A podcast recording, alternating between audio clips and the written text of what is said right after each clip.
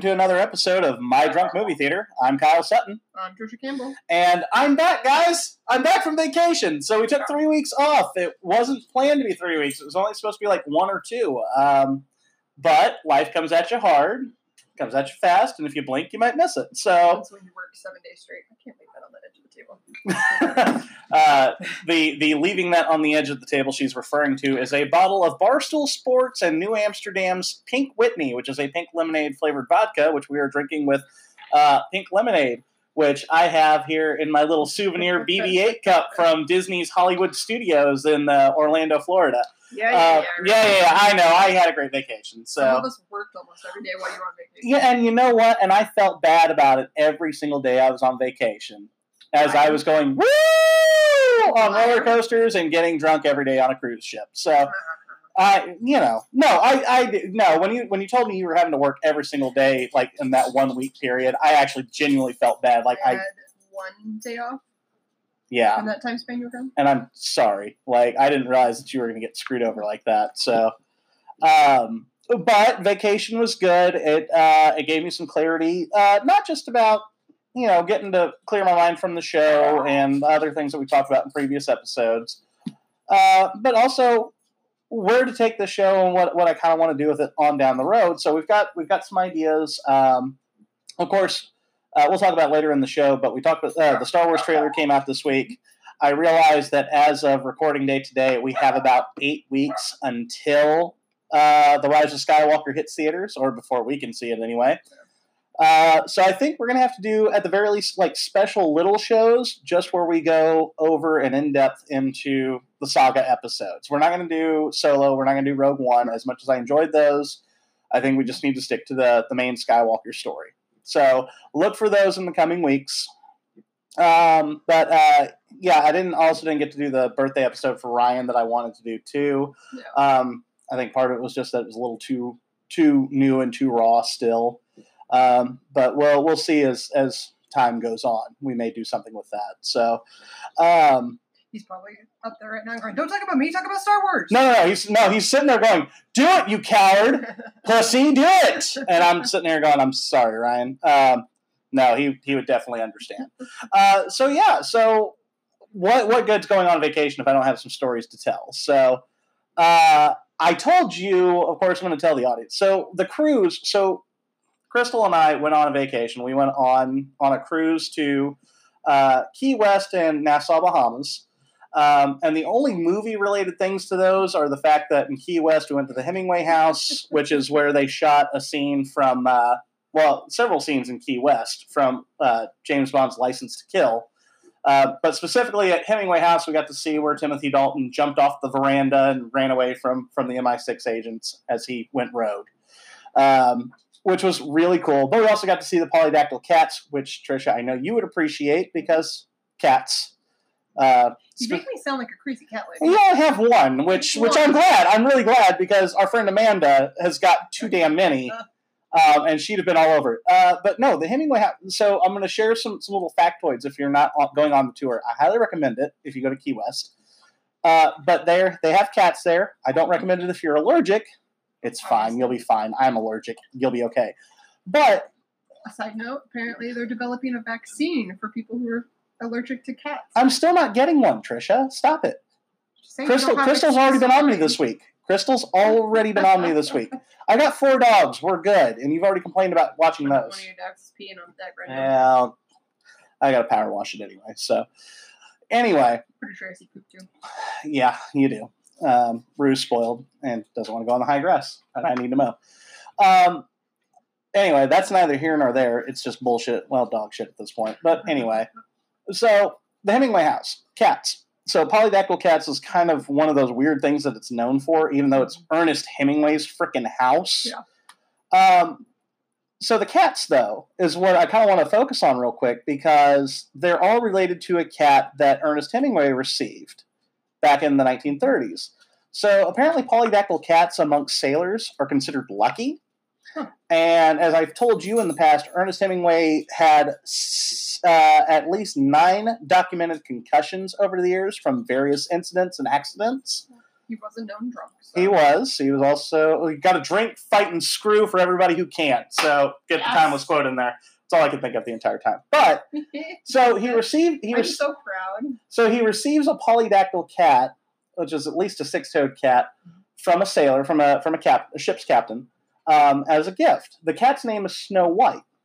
Okay. Well, eventually on down the road, his uh, two sons also received polydactyl cats, and they, they got named after famous people.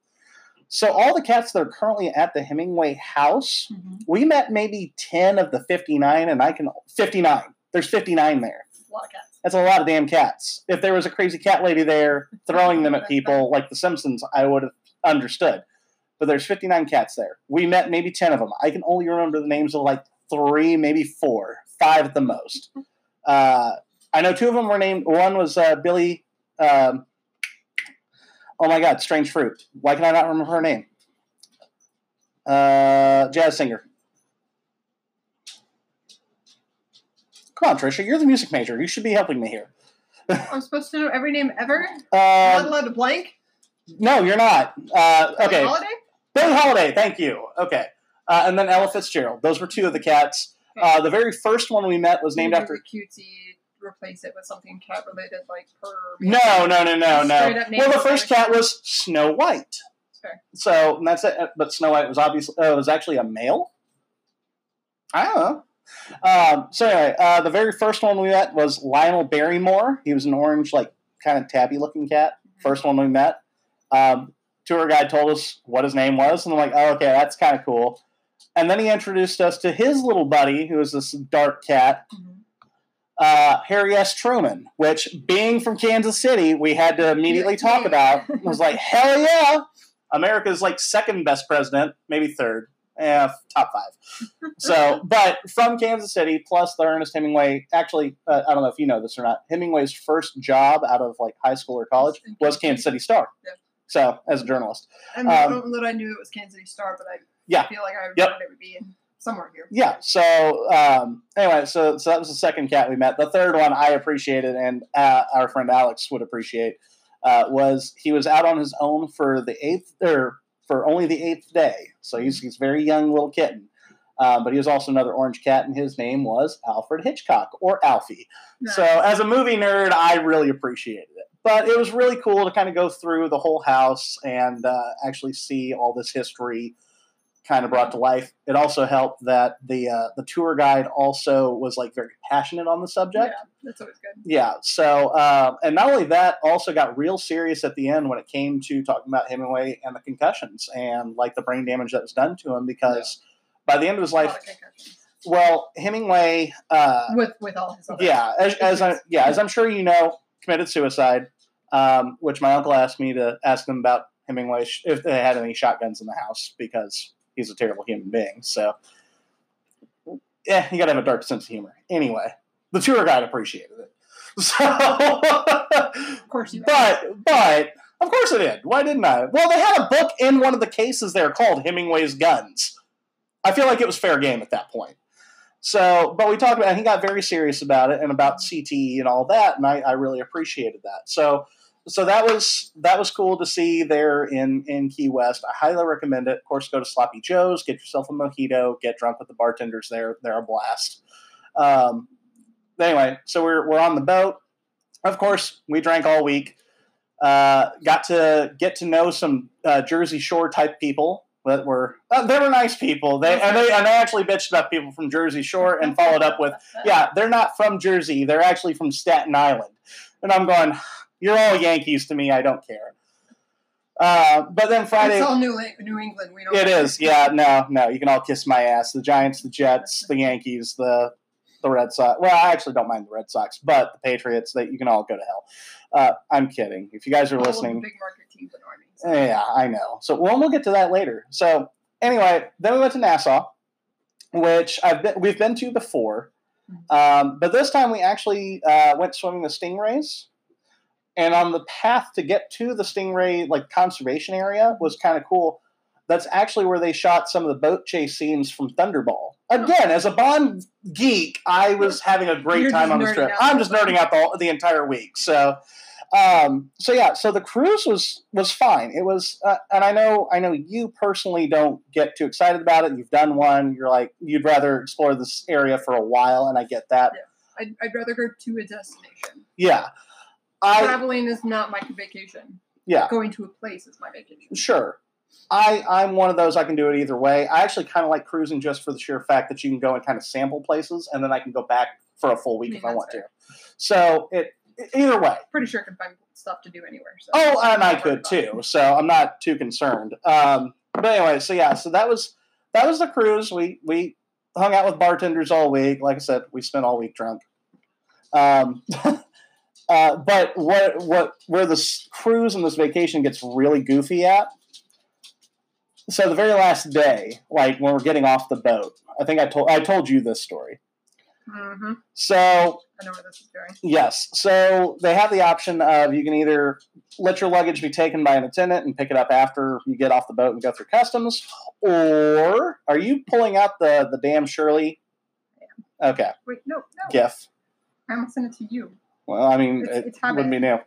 It's, it's habit. Anyway, I don't. you I should digress. So so we'll get to that later. But uh, Nikki sent me a phone. I gotcha. So, um, so or you can take your luggage off and get off the boat about an hour earlier. Well, we were going to Disney World. Which is what we did when uh, Yeah. we were on the company cruise last year. Yeah, well, and, and it makes sense. You just if you only got two bags each or whatever, just get the hell off the boat and go. Yeah. So- it was a five day cruise, so it was Right. we had small enough bags. And that's we what ours was. Bag. We had a bag and a carry on. And Yeah. I think I had a purse. Yeah. Just to make sure I had space for like souvenirs and such. And Right. That was all we had, so we just skated. Yeah. So we carry our luggage off, and we're in line, and of course we're not the first ones there. It's a bunch of old people in front of us, to be expected. Get off the boat. We go and we go. You know, they, they take you off the gangway, take you through the building, take you down the, the escalators, down to where you basically get to go out to the front doors, Where the customs agent is. We hop in line. We go through the rope maze. We do it all, and like we're in the first like twenty people, and we're we're waiting. Excuse me, guys. Um, we're waiting. We're standing there. They've only got two lanes open. They're about to open a third, and as we're waiting, these two. I'm going to say Asian, just because I can't confirm where they were from, but I'm pretty sure their passport said Hong Kong. Come flying, flying up underneath the ropes and cut me and Crystal, the two people in front of us, and everybody behind us. Yeah. Which, cultural differences aside, like I know it's not untypical to be rude or whatever, what we consider rude Yeah. in China, wherever. It's whatever. But the fact of the matter is, you still cut in line here, and we do have protocol and, and, Yeah. and rules to follow. So they just butt up underneath and act like nothing's wrong and don't quote unquote speak English. And which I know that makes me sound awful, but not nearly as awful as the people in front of us that were calling them Orientals. Ooh. Yeah, exactly. And I know it's not not near as bad as the N word, but it's still not okay. But yeah, That word has not been culturally acceptable in like 50 years. no, no. So I apologize to anybody I offended by using it, but it's not my words. That was the people in front of us. Got to remember, they're also older too. So whatever. Not making excuses. Anyway, so a few of us start complaining to the guy that's attending the line. And this is the response that we got. And I quote, Well, what do you want me to do about it? Send them to the back of the line. Exactly. Send them back. They've cut everybody up here. Just send them to the back of the line as it is because it hasn't filled up yet. It hasn't even gotten halfway deep. Just send them back and make them stay in one spot. You know. No. Dude wouldn't do it. Wouldn't do his job. Whatever. Fine. I'm not about to cause an international incident. I just want to go to Disney World, Trisha. just want to go to Disney World. So we're waiting in line. And one woman in front of us is not at all having it. At all. She's straight up. Like, so the third lane opens up, as I was mentioning. So people start moving over to line up over there. We're one of the we're, we're two of those people. This woman that could not stand it straight up boxes these two Asian women out like an NBA. When I say NBA, they don't box out in the NBA college, like a college basketball player, boxes these two women out, and she's bigger than both of them put together. Boxes them out and says, "Hey, These two cut everybody in line, so if you got cut by them, come on through. Well, magically, they start speaking English. Whatever. And magically, the dude that I dealt with has to do his job now. Mhm. So we're standing in line and we're just watching this shit show happen as this woman is giving these two Asian ladies up the damn road. Finally, we hear this soft voice behind us in just the sweetest, like Alabama Southern drawl just go, Well, I just knew she was going to show her ass. Just like that. I about lost my damn mind. Crystal whips around, looks at this woman, and she's just she's an elderly woman, and she's from Alabama. Like her husband's got the like the Crimson Tide hat on. I about yelled "Roll Tide" by the time it was done. This is how good it was. She goes, she goes, "Oh, is that your that's your sister?" And this woman goes, "No, she's my best friend." And she goes, "Ah, it's close enough. I can relate." I about lost it. I'm like, oh my god, this is great. So we like, of course, now we're next up in line. So we go through the customs officer, hand them the passports, all that, get out the door, and Crystal looks at me. She goes, "I'm not gonna lie, I kind of want to stay and watch what happens because they're still like all three of them, the two Asians and the one lady, are all still over off to a corner, letting people pass them as they friggin' argue this out." like we we were laughing so hard that when we got on the the little transfer bus to the rental rental car place, we had to explain to him why we were laughing so hard, and even he was sitting there going, "Are you serious? Oh my god!" Goes, "People are crazy." Yeah. Anyway, so we got to Disney World after about three hour drive. Uh, got checked in. Disney World was. Out of it, we had a blast, obviously, and uh, we're talking about going for Crystal's thirtieth. I'd love for you to go. I understand if you don't, but I got paid for Scotland. I know you do. I know you do, and I can't wait to hear the Scotland stories. It's like I, I'm excited for you. Um, we'll do Disneyland for sure. We have to do Disneyland, especially when the Avengers thing opens. Yes. But Yes. uh, yeah, so we did Disney You ain't World. going there without me. Oh, I'm, I'm not. I wouldn't dream of it, Trisha. So, because I have to have somebody do the the Tower of Terror with me. So Sure. anyway, um, and a Dodgers game. Like I know you hate big market teams, but it'd be cool to go see the Dodgers. Yeah. So, I, I still want to visit other parks. uh, oh, absolutely. Well, Like I said, bonus points if it's a year that we're playing in LA. well, absolutely. Catch Royals Dodgers. That'd be great. Oh yeah, or Ro- Royals Angels. I'm I'm not picky. Like I want to see the Dodgers play, Yeah. but all set. Yeah. Anyway, so we got to Disney World. Of course, they say welcome home. That's where we spent our, our honeymoon five years ago. So it was it was kind of emotional. We got checked in. Uh, went to Epcot, which the International Food and Wine Festival was going on, and it's great. And I highly recommend checking it out, just because the food options are fantastic. The drink options are even better. Um, but it is going to be filled with every frat boy, sorority girl, wannabe foodie, whatever, all over. And so I've never, I, I've been to Epcot once before, and it was fine. It wasn't packed.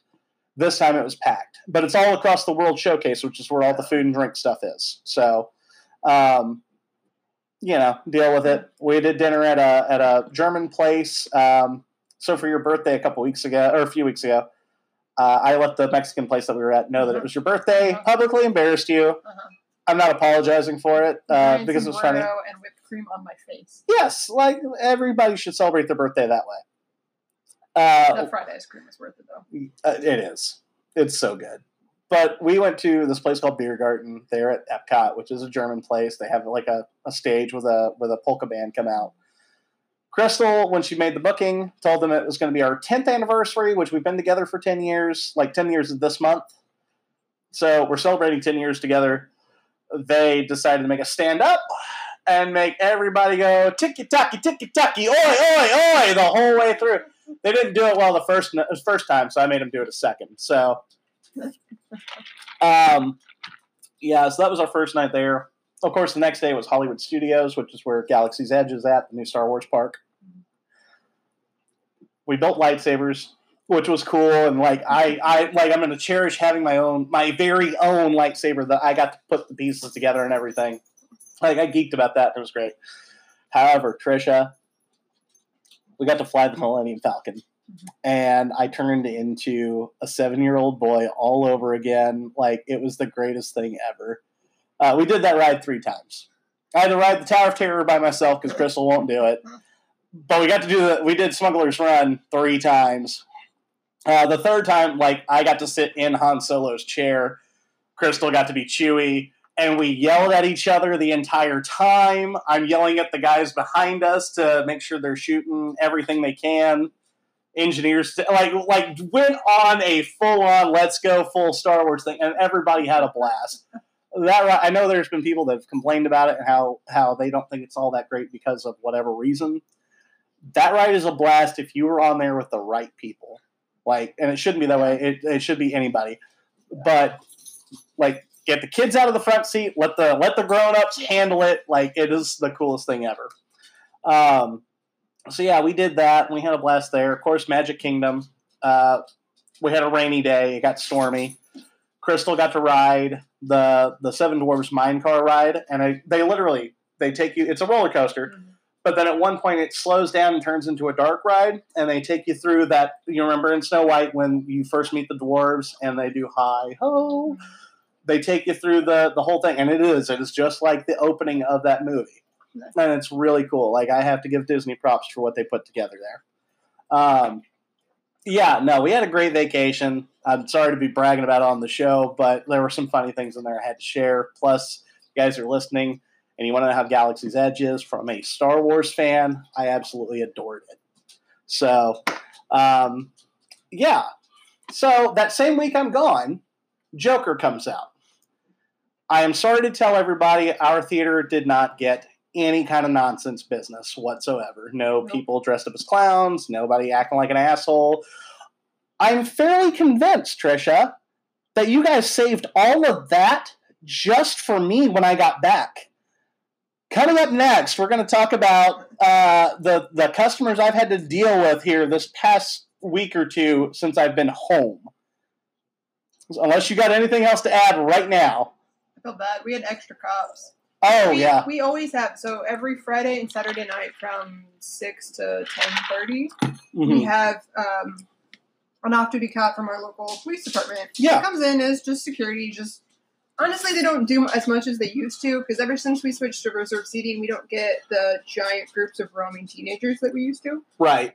But they're still handy to have have on hand. Like people know they're going to be there. We have regulars that we sit there and chat with all night. Sure. But they just kind of they, they do theater checks for us. They roam the building. They roam the parking lot. They just They get bored sure- regardless of the night. So they, they they roam for a bit and they come back to the bar area to watch TV and chat with us. Yeah. But for Joker weekend, we had two from six to midnight, Thursday, Friday, Saturday, and Sunday. we did it the following week too, because I came back on a Sunday.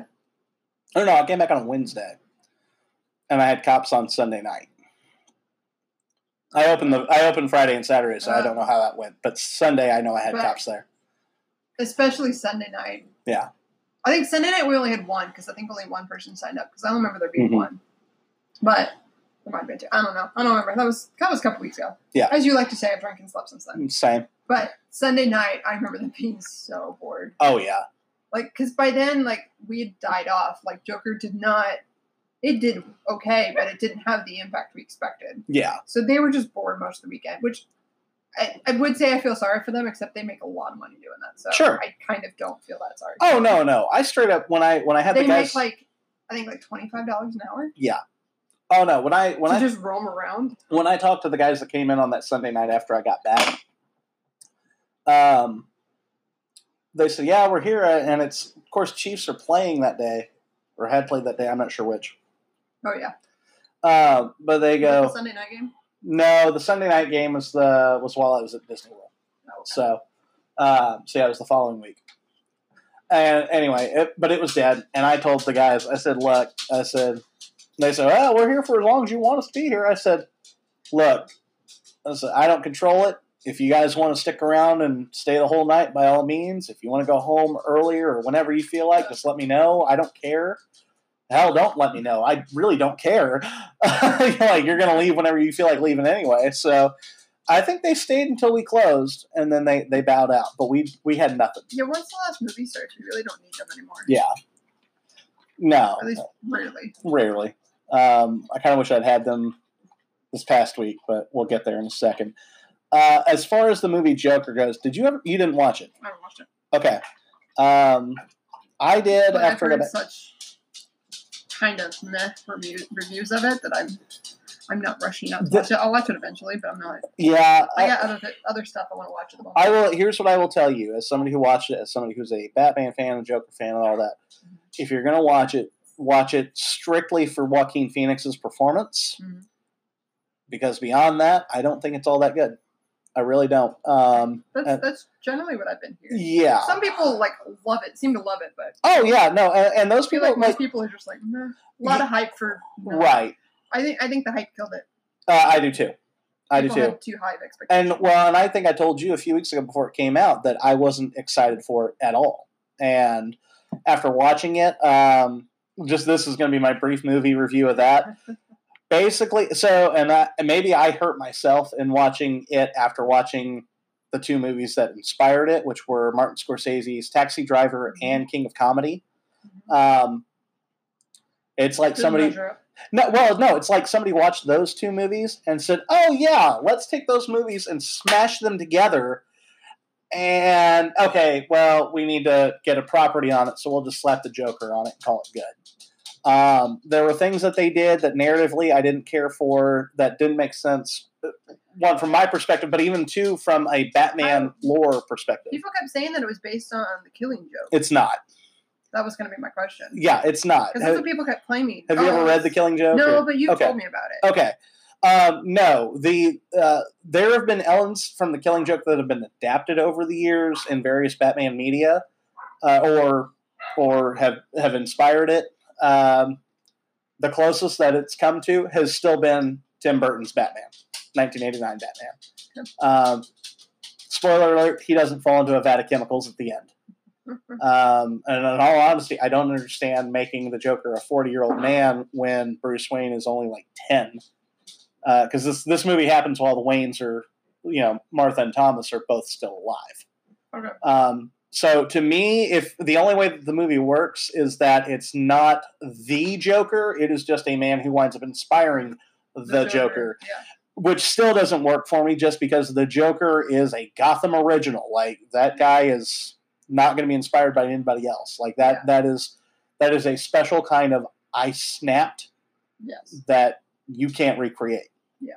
Um not only that, as much as I enjoyed Joaquin Phoenix's performance, like it's really really good. I don't see his version of the Joker standing toe to toe with Batman even in, on down the road. I don't see him as a criminal mastermind. I don't see I him as any of that. I, I think that the Dark Knight Joker is going to be the Joker that everyone is measured by for a very long time. And I think even- it's and, and I think it's going to be a while Yeah. Before anyone comes close. Well, and even then, like no, like People try to act like Jared Leto is all. I'm like, no, kid, kid, throw, Yeah. throw away, throw away. for for me, there is no comparison because Heath Ledger is the Joker, whereas Joaquin Phoenix is just a guy who decides to call himself He's a clown Joker. that snaps and calls himself Joker. exactly, and it's not not at all the same. One is very much what I expect from from DC lore. So we'll see what happens. We'll see if DC continues this dark anthology series where they tell twisted versions of of whatever characters. I don't know. I just hope whatever they do in the future hews more to the comics. Personally, Yeah. So I feel like Joker didn't do well enough to justify them continuing it, but we'll see. I, I hope They're, not. they're desperate to build to build on their I think- property. So I, I, I feel like they're heading in the right direction with Shazam, Wonder Woman, and Aquaman. We'll see what happens. So at least for as far as a universe goes, I am, This I am Joker- eager to see uh, Robert Pattinson's Batman. I am too. people try to piss all over Robert Pattinson, he actually is a damn good actor. We'll talk People about just have to forget. we'll talk about that in a minute. I do have something funny that I read today that we have to discuss. So uh, we'll be right back.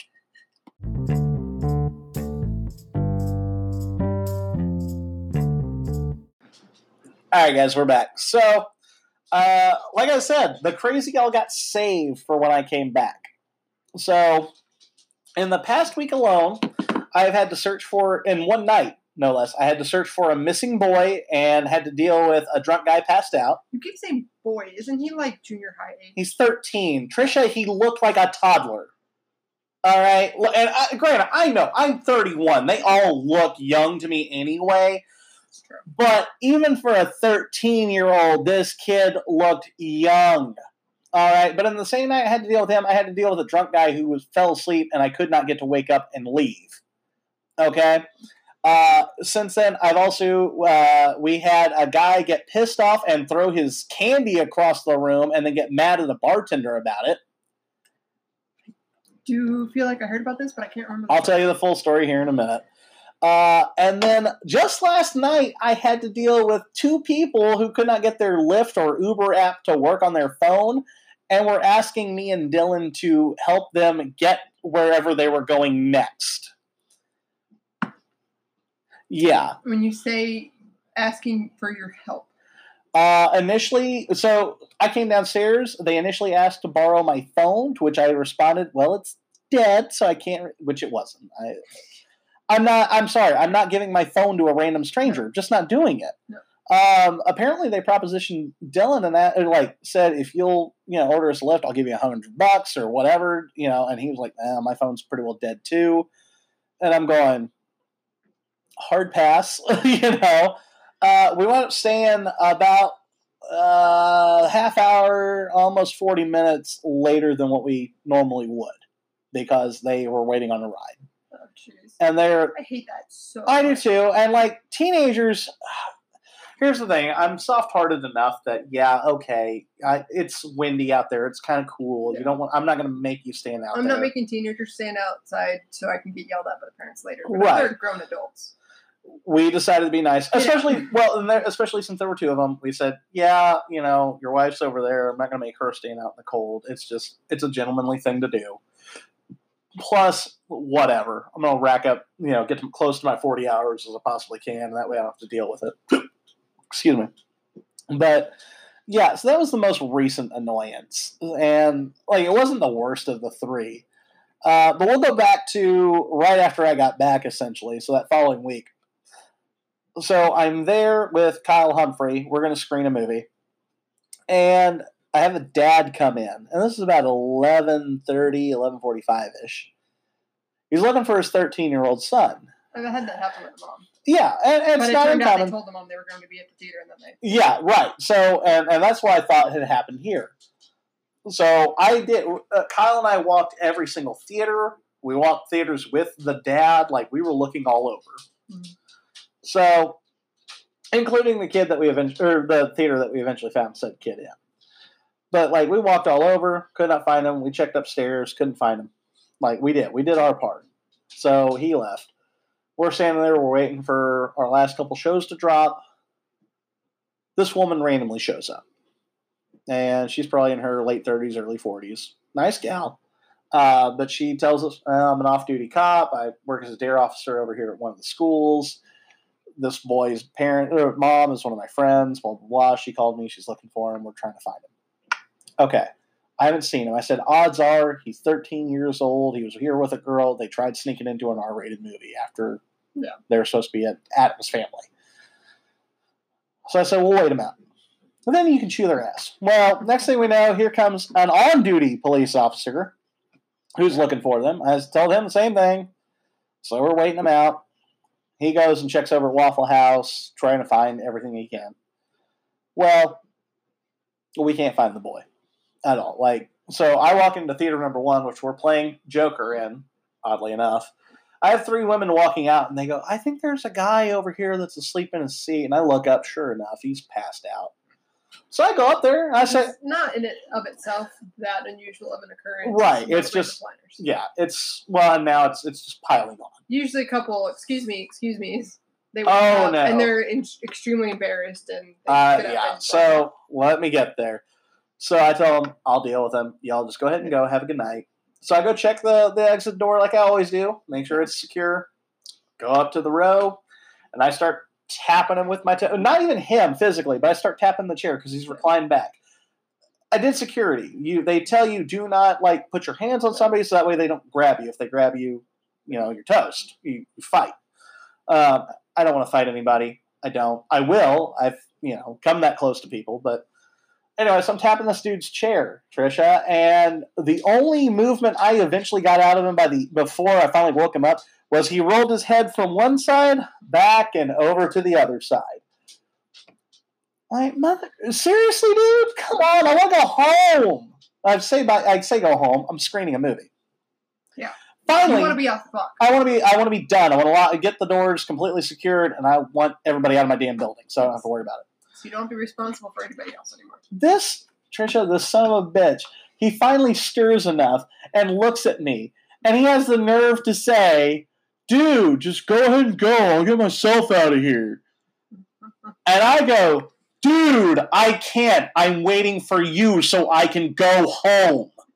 He looks at me, looks down at my my name tag, and he goes, "Oh shit, dude, I'm so sorry." I'm like, "It's fine, but Just just, leave. get up and go." It takes him two more minutes to get. He can't even figure out how to recline the seat down. So he straddles the, the recliner, sit, stands up, turns around. I go and recline it back for him. He, an empty bottle of fire, uh, an empty pint bottle of Fireball, which I know how you feel about it, falls out of his pocket into the seat. So he grabs that, grabs his trash, and then starts grabbing all the loose popcorn that had spilled into the seat. Not that there was a whole lot, but grabs it and shoves it into his pocket. Shoves it into his pocket. And I'm like, dude, I'm not worried about that. Cleaning crew's coming in. Just go. So I finally follow him down the stairs. He makes the right to go down the hallway to the uh, to the main doors. Stops at the trash can, looks at me, and goes, "Can I?" And I go, "Yes, it's a trash can. It's what it's for." Throws his trash. And thanks, man. I appreciate it.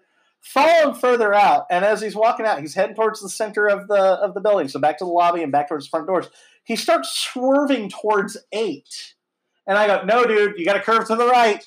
You got to curve to the right." Don't go in the grand screen. Don't go in the grand screen. You're just going to piss me off even more. So he swerves into the middle of the lobby. Since there's no exit to the outside from, Right.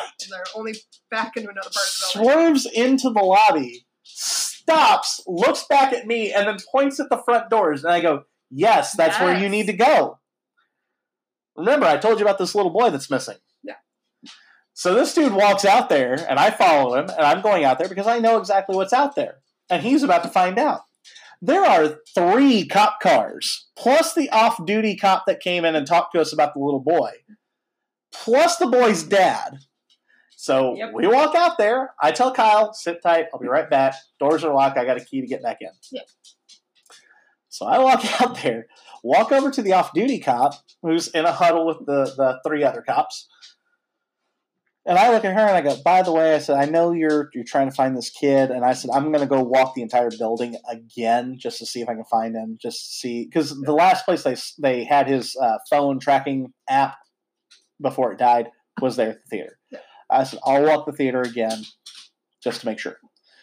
Well, I go, I know you guys have a lot on your plate right now. However, this dude had an empty bottle of fireball fall out of his pocket, and so keep an eye on him. Make sure he doesn't get behind the wheel, um, especially in light of what we've talked about with, uh, with our friends Ryan and Laura in the past.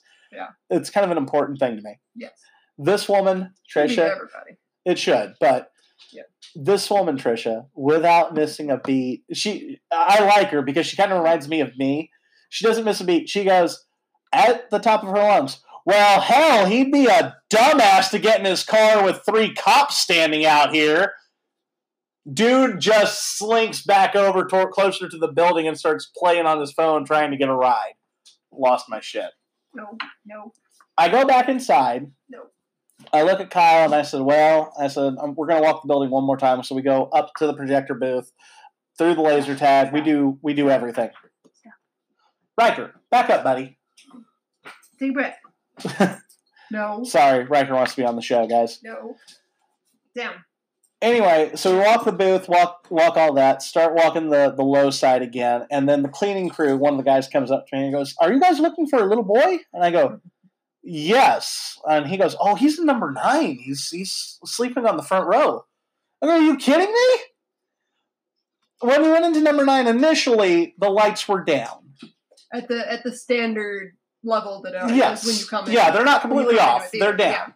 So now they're completely up. We got the house light or the work lights on, so it's bright. Run in there, and sure as shit, here's that boy sitting on the front row. He's in like the middle seat on the love seat. He's wearing a dark Mizzou hoodie Yeah. and black like track pants. So okay, the only thing that I would have spotted on him is his pale face and his shock of like tow blonde hair, and I couldn't even see that in the dark. He was tucked, like he was actually tucked into the seat, Trisha. And I go, dude, how old are you? He goes, I'm 13. And I go, yeah, your dad's looking for you. And I said, I need you to come with me because, uh, like, I've got cops out here and your dad. And he goes, really? And I go, yeah, buddy, come on, let's go. So he follows me out there, and then I have to hear his dad go, well, where's the little girl that you were with and all this other stuff? Well, I saw her leave. She went home. And so, so there's a girl that was missing too. And I'm going, I, I've already walked the building. I'm done. Sorry, guys. Y'all have a good night. So I did my part. Uh, and I don't have another set of parents looking for a missing girl, so I think we're, we're mission accomplished. She probably made it home. Uh, yeah. So that was my like first week back, and then what was it? Last Saturday we had the Fandango guy that you had to deal with. So I dealt with him initially. He asked. He had a thing on his phone where he had to sign up for a coupon that I don't know how it worked. I was just waiting for him to get signed up, but I had to go to the bathroom, I so I went. recall ever seen anything like that come in before. So Yeah, it was a concession coupon essentially. And so he came to you and I guess lost his damn mind and got angry. No, he one of the frontliners. Because you had been talking to him and then you left, and so he to be fair, it'd been about 10 minutes since I talked to him before I left. so he came back. I guess he must have come back over because one of the frontliners came up to me. I was up in box Yeah, and said, "Hey, there's a guy wanting to talk to a manager." yeah. So I went back, and he says that, um, which he didn't tell me he was talking to another manager. He just said he was talking to someone. Yeah. Um, about this coupon, and he had to fill out all this stuff, and now it's asking him to pick a location, and our location wasn't showing up. Said, I, I I'm not sure. I don't know. I think you might have to, because I know there's certain chains that you can order your concessions online ahead of time and Sure. pick it up when you get there. I said, I don't know. I think you might have it might have to be a location that does that. And he's like, Well, why didn't he tell me that? And I was like, I Well, again, I, I don't know. I didn't know. And he was like, Well, your your other like two of our other locations uh, showed up, including the one that's here in town and another one on, across the state line. And I was like, Again, I don't know. I said, Fandango is a separate company. Right. It, I cannot help you with their website if, if you don't understand. I don't understand how it works. I don't use the website. I can't help you. And he basically just went off how unhelpful we are and stormed off.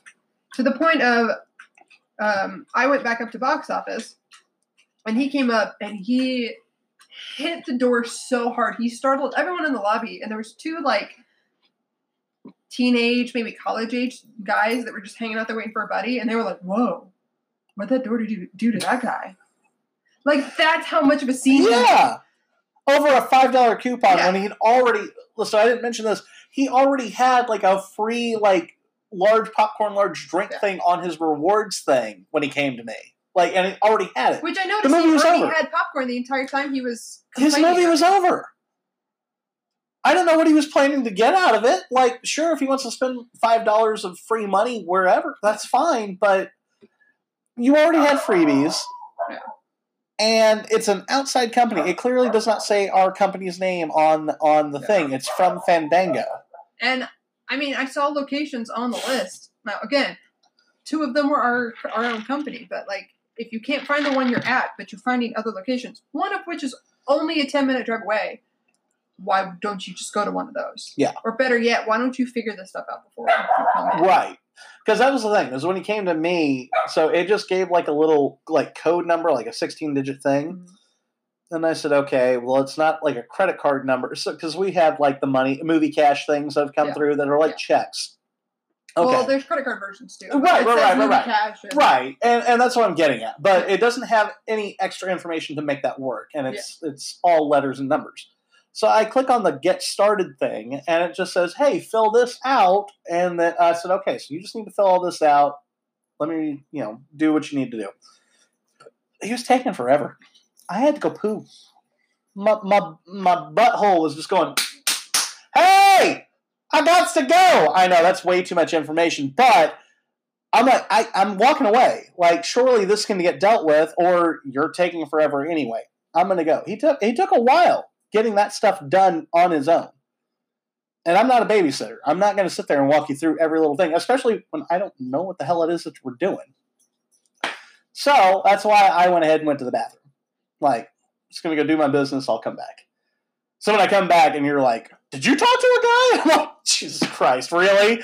Okay. And I'm so I'm sorry you had to deal with him. No, so he I did- came back and I was like, "Why did you leave to let me get yelled at by a dude over something that had to do with your station?" sorry. I had poop.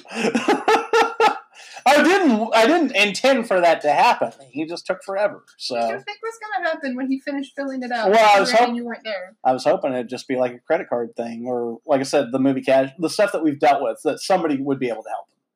So, and it wasn't. It wasn't like I was just intentionally just leaving to leave him. So honestly, I kind of forgot about him after a, after a point. So anyway, so I apologize that you had to deal with that guy. But if it makes you feel any better, our bartender on Monday night.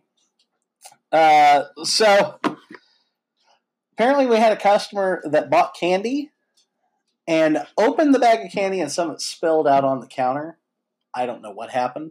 Apparently, dude got pissed off and took said bag of candy and like shucked it across the hallway on the high side.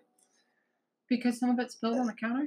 Apparently he I, i'm assuming anger management issues the way that the bartender told it to me was that uh, like it's, he said it felt like that this dude and his wife or somebody or significant other were in some kind of argument and it was just boiling over from that And that was just the last straw. yeah pretty much okay well so said bartender and our our illustrious staff that night all look over because they hear Yeah. you know candy going everywhere.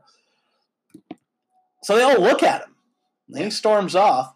This woman comes up to the bartender and says oh thanks for helping us clean that up. Well said bartender was looking for one of our floor crew guys say to go say hey i need you to take care of this you Yeah. know? Um, and so you know he kind of smirked eh, eh, eh, and god bless him. Like i i get where he's coming from but you cannot say this to an, a customer to a customer. But well he created a mess. Did you really think i was just going to go out there and and pick that up right after that? Can't do that. I get where he's coming from and had i been out there i'd have probably said Shut your mouth. I, I yeah, I well, I probably would have said that to him, but I also probably would have smarted off to the to the customer and said, "Homeboy threw a bag of candy across the room. We'll get it cleaned up, but how rude are you? Yeah, Like seriously? like your husband obviously has anger management issues. We're not gonna scurry out there. exactly. How about you teach your husband some manners? Yeah, To not throw candy across the room just because something little. it gets better. So he comes and gets me. I'm trying to get the Star Wars tickets on sale. I said, I'll be right out there. Give me just a minute. So I go f- try and finish up what I'm trying to do. Well, luckily, our the other manager I was working with, Dylan, he's already out there, so he deals with it. Like he comes in, drops the stuff off, and goes out and deals with that. And so I go out there. Of course, they're already gone. Apparently, this dude got pissed off enough that he took the full bottle of water that he had bought and started to give it back to, to us, and then just took it and threw. He already paid for it, full bottle, threw it away in the trash can because he was so mad. So he literally threw about ten bucks worth of stuff across the room Exactly. just because he was angry. Yes. That's somebody that should not be out in the public eye, if you No. ask me. Like, No. no, like, I'm not going to put my employees in danger for that shit. Like, I'm just not. And so, and then I wanted to pick a fight with the bartender because he thought he smirked, to which he probably did. And uh, I can't blame him because the whole situation's. Here, here's the one F bomb. Fucking stupid. There we go. That is. It's stupid. So that was Monday night. So yeah. So while it was peaceful and quiet while I was gone, apparently all the shit show followed me back. So I'm gonna chalk it up to Florida, but whatever. So Lord. yeah. Anyway, so that's it. So that's the crazy they got got back whenever I showed up. So for all the issues you didn't have during Joker, here they were. So all right. Well, when we come back, uh, we're gonna take another quick break. When we come back, uh, Jeremy Renner apparently has some drama that we need to d- talk about. Uh, we're also going to get into Quentin Tarantino has refused to uh, recut Once Upon a Time in Hollywood for China, which gets us into a whole nother bunch of issues. Um, so we'll be right back.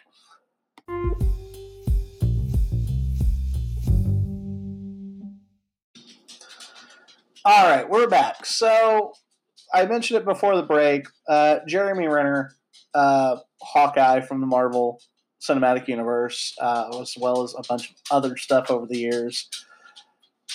One of my favorite actors. I'm not going to say he's the absolute favorite, but he's really good at what he does. However, was apparently in the midst of a custody battle over his children, uh, or maybe one child. I'm not sure. Uh, I want to say it's one child, but I'm not. I, yeah, I'm not. I can't say I'm up to date. if you give me a minute, I'll get there. Um, anyway, is apparently having some issues in this custody battle. Here's here's the headline from the Mary Sue. Uh, the rumor is Marvel is exploring options to replace Jeremy Renner and Hawkeye following allegations. Uh, TMZ has reported that according to documents, uh, court documents, Jeremy Renner's ex-wife alleged that he threatened to kill her. Sonni Pacheco, Renner's ex, stated in the documents that one night, while intoxicated on cocaine and alcohol, Renner took a gun and threatened to kill Pacheco and himself. Er, and himself. Documents also reportedly detail an account from a nanny who overheard Renner saying that it was better that Ava had no parents than to have Sonni as a mother. Um, while the case goes on to talk about Renner's uh, rumored emotional abuse as well as his struggle with substance abuse, the information is all still coming from court documents that apparently only TMZ has seen, but that supposedly isn't stopping Marvel from looking at other options for their upcoming Hawkeye series. Um, there's a lot to unpack there. Um, you and I have kind of talked. We're very much, you know, you believe the victim, yes. uh, like, like yes. until they give you a reason not to. Uh, I I think that's that's fair. They're not going to come out and say these things just because whatever. However, The timing of all of this is very suspicious. okay. A, because of, like I said, they're in the middle of a custody battle. And B, Jeremy Renner just got a lot of money from Endgame, Infinity War and Endgame. A lot. So the fact that, given those two things, she suddenly has not just like, okay, this one thing happened, but oh, here's this whole slew of things that just seem to get worse the longer she talks. Makes me a little suspicious of it. Well, and here's his response and to her allegations with some of his own um, claims that uh, Pacheco uh, threatened to uh, kill her and himself. Or no, sorry, he, she claimed that. Um, he's fired back with claims that she has drug problems while revealing that she he has taken multiple drug tests that show negative results.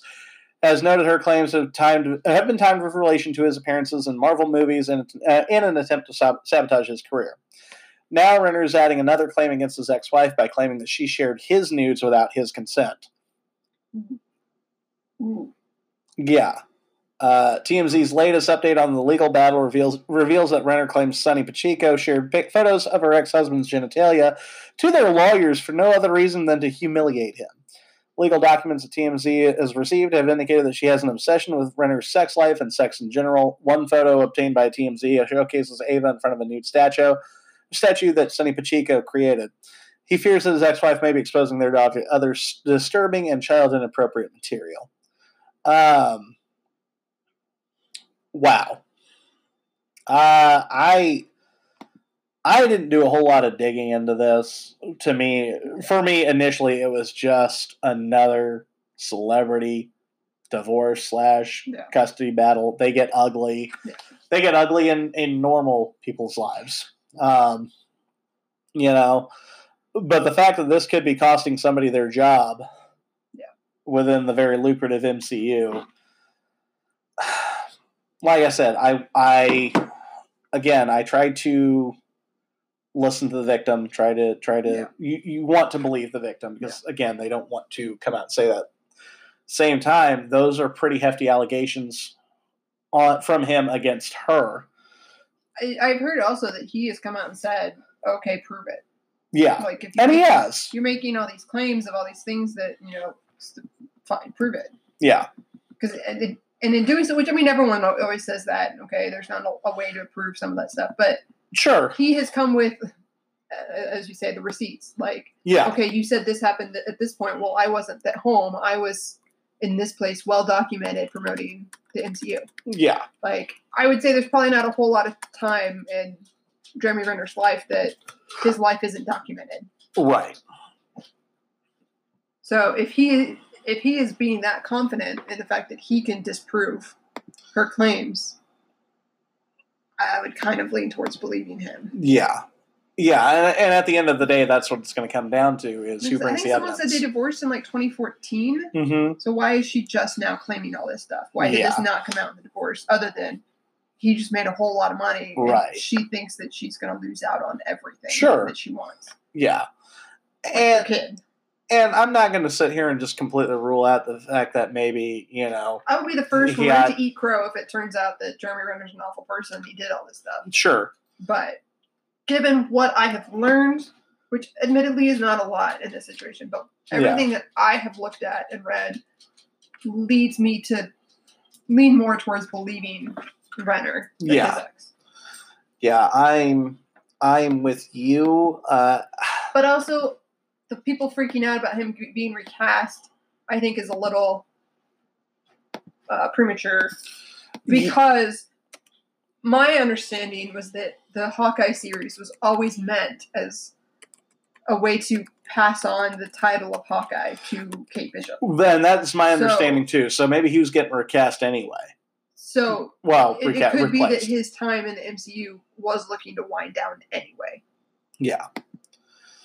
Um. Yeah, like I said, I'm. I. I again, I'm inclined to believe the victim until they give me a reason not to. Um. But at the same time, it's all due process here too. I. I but if the accused seems to have more more of a ground to, more ground to stand on than the victim, Right. At which point, I have to go ahead and point to the Tyreek Hill situation with his wife and his child. Like, I'm sure she doesn't seem like a winner herself to me. The truth in this case, and in both cases, is probably somewhere in the middle. Yeah. Yeah, he may not be a that was one guy. comment I saw on the article I read that I really liked. Yeah. Because people kept saying, "Well, there's two sides to every story," and I'm Yeah. like, "No, there's three sides. Right, There's his side, there's her side, and then there's the truth." right. Yeah, the, and the truth is somewhere in the middle, I'm sure. Like the, the with for that, I would point go no further than to point out Johnny Depp and Amber Heard. Yes. A lot of what Amber Heard claimed turned out to be false. Yes. But at the same time, He's got anger issues. yeah, he wasn't exactly an angel. Yeah. To me, that seemed like just a completely toxic relationship. Yeah. That ended badly, Exactly. and both of them are at fault. Yeah. So Yeah. So uh, yeah, we'll keep an eye on that just to see how it plays out. Um, and just like I said, we're we're not taking one side or the other. We're we're just saying how we think we see it. yeah, And- as and of again, right now, And and who knows? As who more knows facts come out, come out in the next month? Or so. exactly. And if it comes out that he really did, you know, pull a gun on her and he has a drug problem and all that, in which case I'll say, you know Oh, what, no. he needs to get his shit together. Yes. Um, and if you ask me right now, I'll tell you, take that kid away from both of them until they get their shit sorted out. I- I would Same thing I said about Tyreek Hill. I would agree with that. Um, because at the end of the day, the only She's got to have a family member that exactly stay with wh- until we get all somebody that's stable. out. Yeah. So, yeah. So there's that. So uh, we'll go from one serious issue to another semi-serious issue. I, it's a serious issue. Um, Hong Kong has been protest filled with protests, people wanting their freedom and democracy for the city-state of Hong Kong uh, away from the Chinese. However, uh, of course, Chinese well, the Chinese entertainment industry brings in a lot of revenue for the American entertainment Hong industry. Kong wanting to maintain the autonomy that they have had Correct. thus far.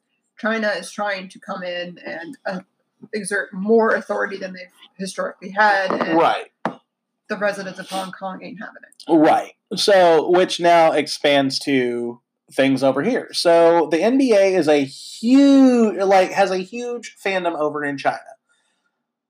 China is also responsible for a good chunk of box office receipts for the MCU. For a lot of our, our movies that come out over there that are popular, the only one that hasn't like succeeded over there A lot of media. Correct, and, and not just media, but American media. Uh, the only one that they're not getting on board with is Star Wars for whatever reason. I'm not sure why, but they're just not on board with it. So, but the MCU, they're all about. Um, however, Quentin Tarantino, one of my favorites. You didn't see Once Upon a Time in Hollywood, but you don't really have to for this story. Uh, it's getting a re-release this week uh, over here. Uh, I don't think we're getting it, which is unfortunate because I want to see the extra ten minutes of footage. I actually just want to see the movie again because I really liked it. But uh, it's getting was getting ready to be released over in China last week. However, uh, according to the Washington Post, Chinese officials abruptly canceled the release of Once Upon a Time in Hollywood in the country last week. According to the Hollywood Reporter, the shocking move came after Shannon Lee, Bruce Lee's daughter, complained to Chinese officials about the film's representation of her father as a boastful fool, uh, thought to a standstill by a mere stuntman. Tarantino, one of the rare directors with the power to demand final cut on his relatively expensive films, reportedly has no intention of re-editing the picture. Not for Shannon Lee, not for Chinese censors squeamish about the film's gra- graphic violence, not for any reason. And in so doing, Tarantino proves yet again that he is one of the most important, most interesting, most provocative. uh, These are Washington Post words, not mine. Just want to point that out. As much as I'm a fan, I'm not going to go that far. Most provocative, most honest filmmakers working today. Um, combine this with the fact that China just censored South Park over there for coming out against them, uh, and the NBA NBA stars who are over here that will have no problem going ahead and speaking their mind about things like Black Lives Matter, about the Trump administration, or whatever, but then automatically just silence themselves in regards to Hong Kong. Uh, I I gotta. don't know details, but I know what's going on in the video game industry too. It is. People trying to speak out are being silenced Yes. or losing jobs. Yeah, Blizzard. Blizzard is probably the most notorious one. The guys behind uh, World of Warcraft. Um, honestly, if you ask me how I feel about the whole thing, it's real simple. As an American, I stand behind freedom. Period. Uh, you know, now that doesn't mean freedom from consequences, but you do have the right to say whatever you feel like you need to say or want to say. If you get fired because of that, shit happens. So, and you should be prepared for that too. We do this podcast, and I think we do it in a way that that we're not jeopardizing our jobs. Unfortunately, if our company were to come down and say, "You either cut the show or you're gone," we're going to stop the show. Like uh, that's just all there is to it. Or we'll change it to a different format. We'll we'll do something. But and and it's a matter of Yeah. keeping our jobs. It's not a matter of integrity at that point. We still gotta live. We yeah, like unfortunately, this podcast don't pay our bills. I got student loans to pay. right? I got a house, I got a car, I got you know, I got I got to get my bills taken care of. So I got four dogs to feed. So you know, but that being said, when you have the money and you have the ability to take a stand and say, stand up and stand up on the side of freedom and and an open democracy and and be, I'm not going to say anti censorship. I think there are some things that probably ought to be censored, but for the most part, you should be able to say what you want. You should be able to play a film as it is, whatever. I don't think it's a hard stance to take. Uh, LeBron James has gotten a lot of grief this week because he refused to take a stance, but criticized somebody else for theirs. Uh, Daryl Morey is the uh, the GM for the Houston Rockets. Mhm.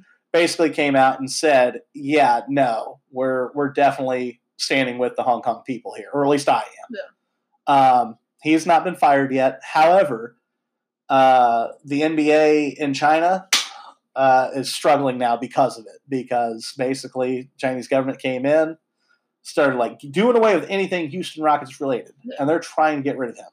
Winnie the Pooh. Winnie the Pooh is banned over there because the president of China has been compared to him.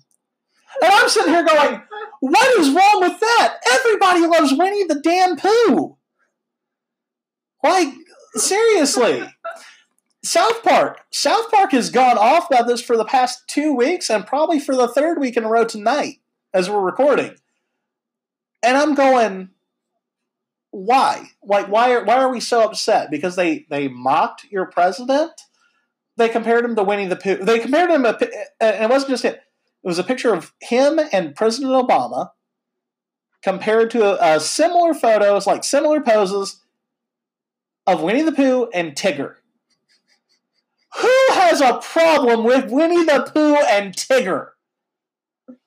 Like seriously, Wow. yeah. So I have to applaud Tarantino, uh, and I, again, I, I like him as as a filmmaker anyway. But the fact that he's sitting there and going, and he, again, he already had to deal with with Bruce Lee's daughter, um, and say, "I'm not changing the movie. This is it. This is my my artistic and creative vision. If you don't like it, don't watch it. Yeah. Period." So they're not getting a Chinese release out of it. Not that I think it would have fared well over there anyway, because it's a in watching it, it's a very distinctly American movie. It is about 1969 Los Angeles culture. So, Okay. you know, in, in, Yeah. in its most broad terms, are there things that I think people in the Midwest, you know, all over the United States, or middle-aged people can agree, you know, can kind of deal with or kind of uh, uh, Relate to? relate to. Absolutely. Like and what, like I think it's his most personal film of everything that he's done. Do I think the Chinese are going to get it? Absolutely not. Um, and so for him to take a stand and say, "No, I'm not changing the movie. I'm not going to change my interpretation of Bruce Lee," because in all honesty, in watching it, his interpretation of Bruce Lee came off as kind of arrogant Mhm. and a little bit boastful and very much I can do this and you know you'll drop right there and if I hit you in just the right way I'll kill you and all this like very much don't mess with me like Yeah. very just uh, arrogant arrogant's the best word I have for it everything I've ever seen Bruce Lee in I have felt that way about him and I like Bruce Lee Yeah. I've always felt that way for you know for him to sit there and say I'm not changing it because that's that's the way I viewed him and that's that's the interpretation here I applaud him for it so um, don't applaud the, the NBA players that it won't take a stand. However, there's a, a movie connected thing for LeBron anyway, because he's got Space Jam 2 coming out next year that we don't need, No. but it is backed by a Chinese billionaire, Oh, Lord. partially. Of course it is. So it makes sense for him not to say anything, but at the same time, I'm like, say something. You're LeBron friggin' James. You're the most popular or infamous player in the NBA and one of the most infamous in the world right now in any sport. Take a stand. Anyway, so yeah, uh, so that's pretty much it as far as China and Hong Kong goes in the entertainment industry. Uh, let's move on to something that's much more happy and exciting. Um, so Monday night, as I'm sitting at work waiting for the Patriots to get finished dismantling the New York Jets for a half, so that way I can watch the Star Wars trailer. The Rise of Skywalker, the final trailer. This is it. No more, no more new footage. None of that is coming until the TV spots start hitting in the next month or so. I watched it. I damn near cried. You watched it. What did you think? I enjoy Star Wars, but I'm not the Star Wars nerd that you are. Sure. So I'm excited for the movie. Okay. Didn't stir any strong feelings in me either way. Uh, those emojis that you sent me along with C3PO's line said okay, otherwise. that line got me, but Right. Uh, yeah, I'm sorry. I think it looks great. Even if I wasn't like a big Star Wars fan, I'd still sit there and go, that movie looks cool. I think I need to see that. Um, but it's a multi generational thing, it's a multicultural thing. You know, this franchise has been around since 77. Yeah. And we're finally seeing the end of, or at least the end of this saga. Yeah. We're still going to have The Mandalorian on Disney Plus and all that, and whatever. Obi-Wan. Obi Wan, which I think you're more excited about, you and your Ewan McGregor. But give me all the Ewan McGregor. right, no, I'm all the Scottish actors. no, I'm I'm hyped. I think, uh, yeah, I can tell you that when we when we screen it in December, there's a good chance I'm going to ball, and I don't give a shit what you think of me. So, I'm gonna do it. Don't care. So, especially after Threepio's line of I just want to take one last look at my friends. It was like, oh. And to be honest, after the first, last two movies, if he had been saying it to Han and Luke and Leia, I probably would have cried on the spot. like that would have been the end of it. And if it turns out that he's going through like his memories of every the entire saga as as he says that, Mhm. I'm definitely gonna ball because he, you know, the character's been around in story, in story since you know Anakin Skywalker was a little boy, was Yeah. built by the kid. Yeah. So um, I'm excited about that. Uh, the return of Emperor Palpatine, like there's there's so much going on. Um, and that leads me to make this announcement. So I mentioned earlier in the show that we're talking about doing eight weeks of Star Wars uh, episode, just specifically like little short episodes about each movie. Uh, at least that's the plan. We'll rewatch them, um, and I'm, I'm bringing hoping to bring in a few people each episode, or at least one person per episode. Uh, Abby, who's one of our employees and my fellow little Star Wars geek, uh, she and I were texting the other night, and Oh, we're I'm like, sure. Oh no, we were we were both definitely like I'm a casual fan. She is hardcore. Oh, she puts me to shame, and I you know how big of a fan. I mean, hell, it's on my arm. So uh, she is she is hyped. So I'm hoping to get her in at least for the last couple episodes of that that we do whenever she gets back from school. Um, but yeah, I think it's going to be fun to kind of go through the entire saga. The only question that I had that was, do we do it in release order or do we do it in chronological order, like story wise? the eternal question. It is, and we'll never have the eternal answer. I still want to watch them in the. Uh, I can't remember how they how they phrased it, but basically the cut where you do the first two parts Four of the five four, five, prequels. two, three. Continue. Yes, they wanted us to skip one, but I'm like, eh, you need to watch one just because. Yeah. So it's not great, but I haven't watched in or- that order, but it makes sense because just as you get to the, the big reveal, the big reveal of "I'm your father," yeah, and you're like, "What?" You're like, "Well, funny you asked that." yeah, Here, womp womp. backstory. Right, Go watch the original trilogy, Yeah. the, the the prequel trilogy, yeah, and I kind of want to do it that way, but I think and then go back to six and Yes. resume the story. yes, and that's in all honesty, Because if you start from the prequel trilogy, it Mhm.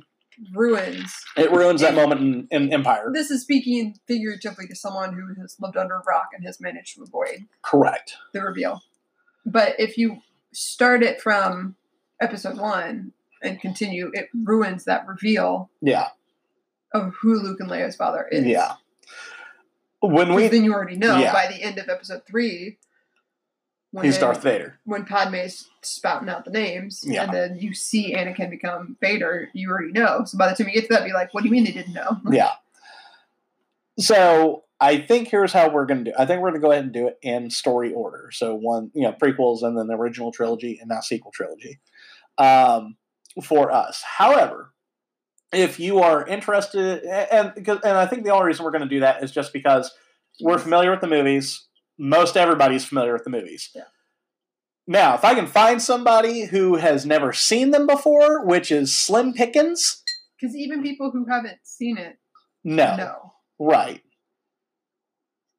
It's one of those those spoilers that's no longer a spoiler because it's part of you know the zeitgeist now. Yeah. So You'd have to find like a little kid. yeah.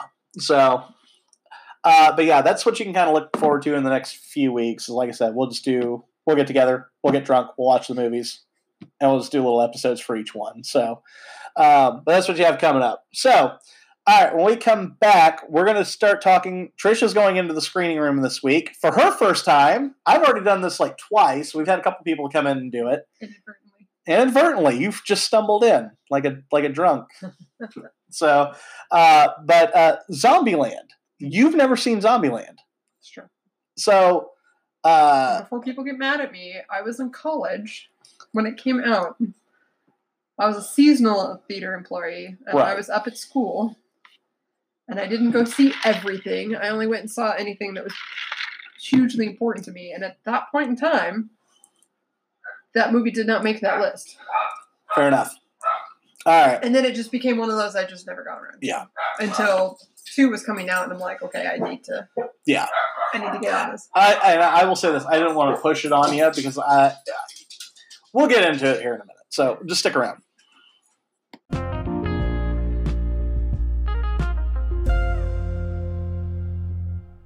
we're going to talk Zombieland 2 because that was the big release last week. Mhm.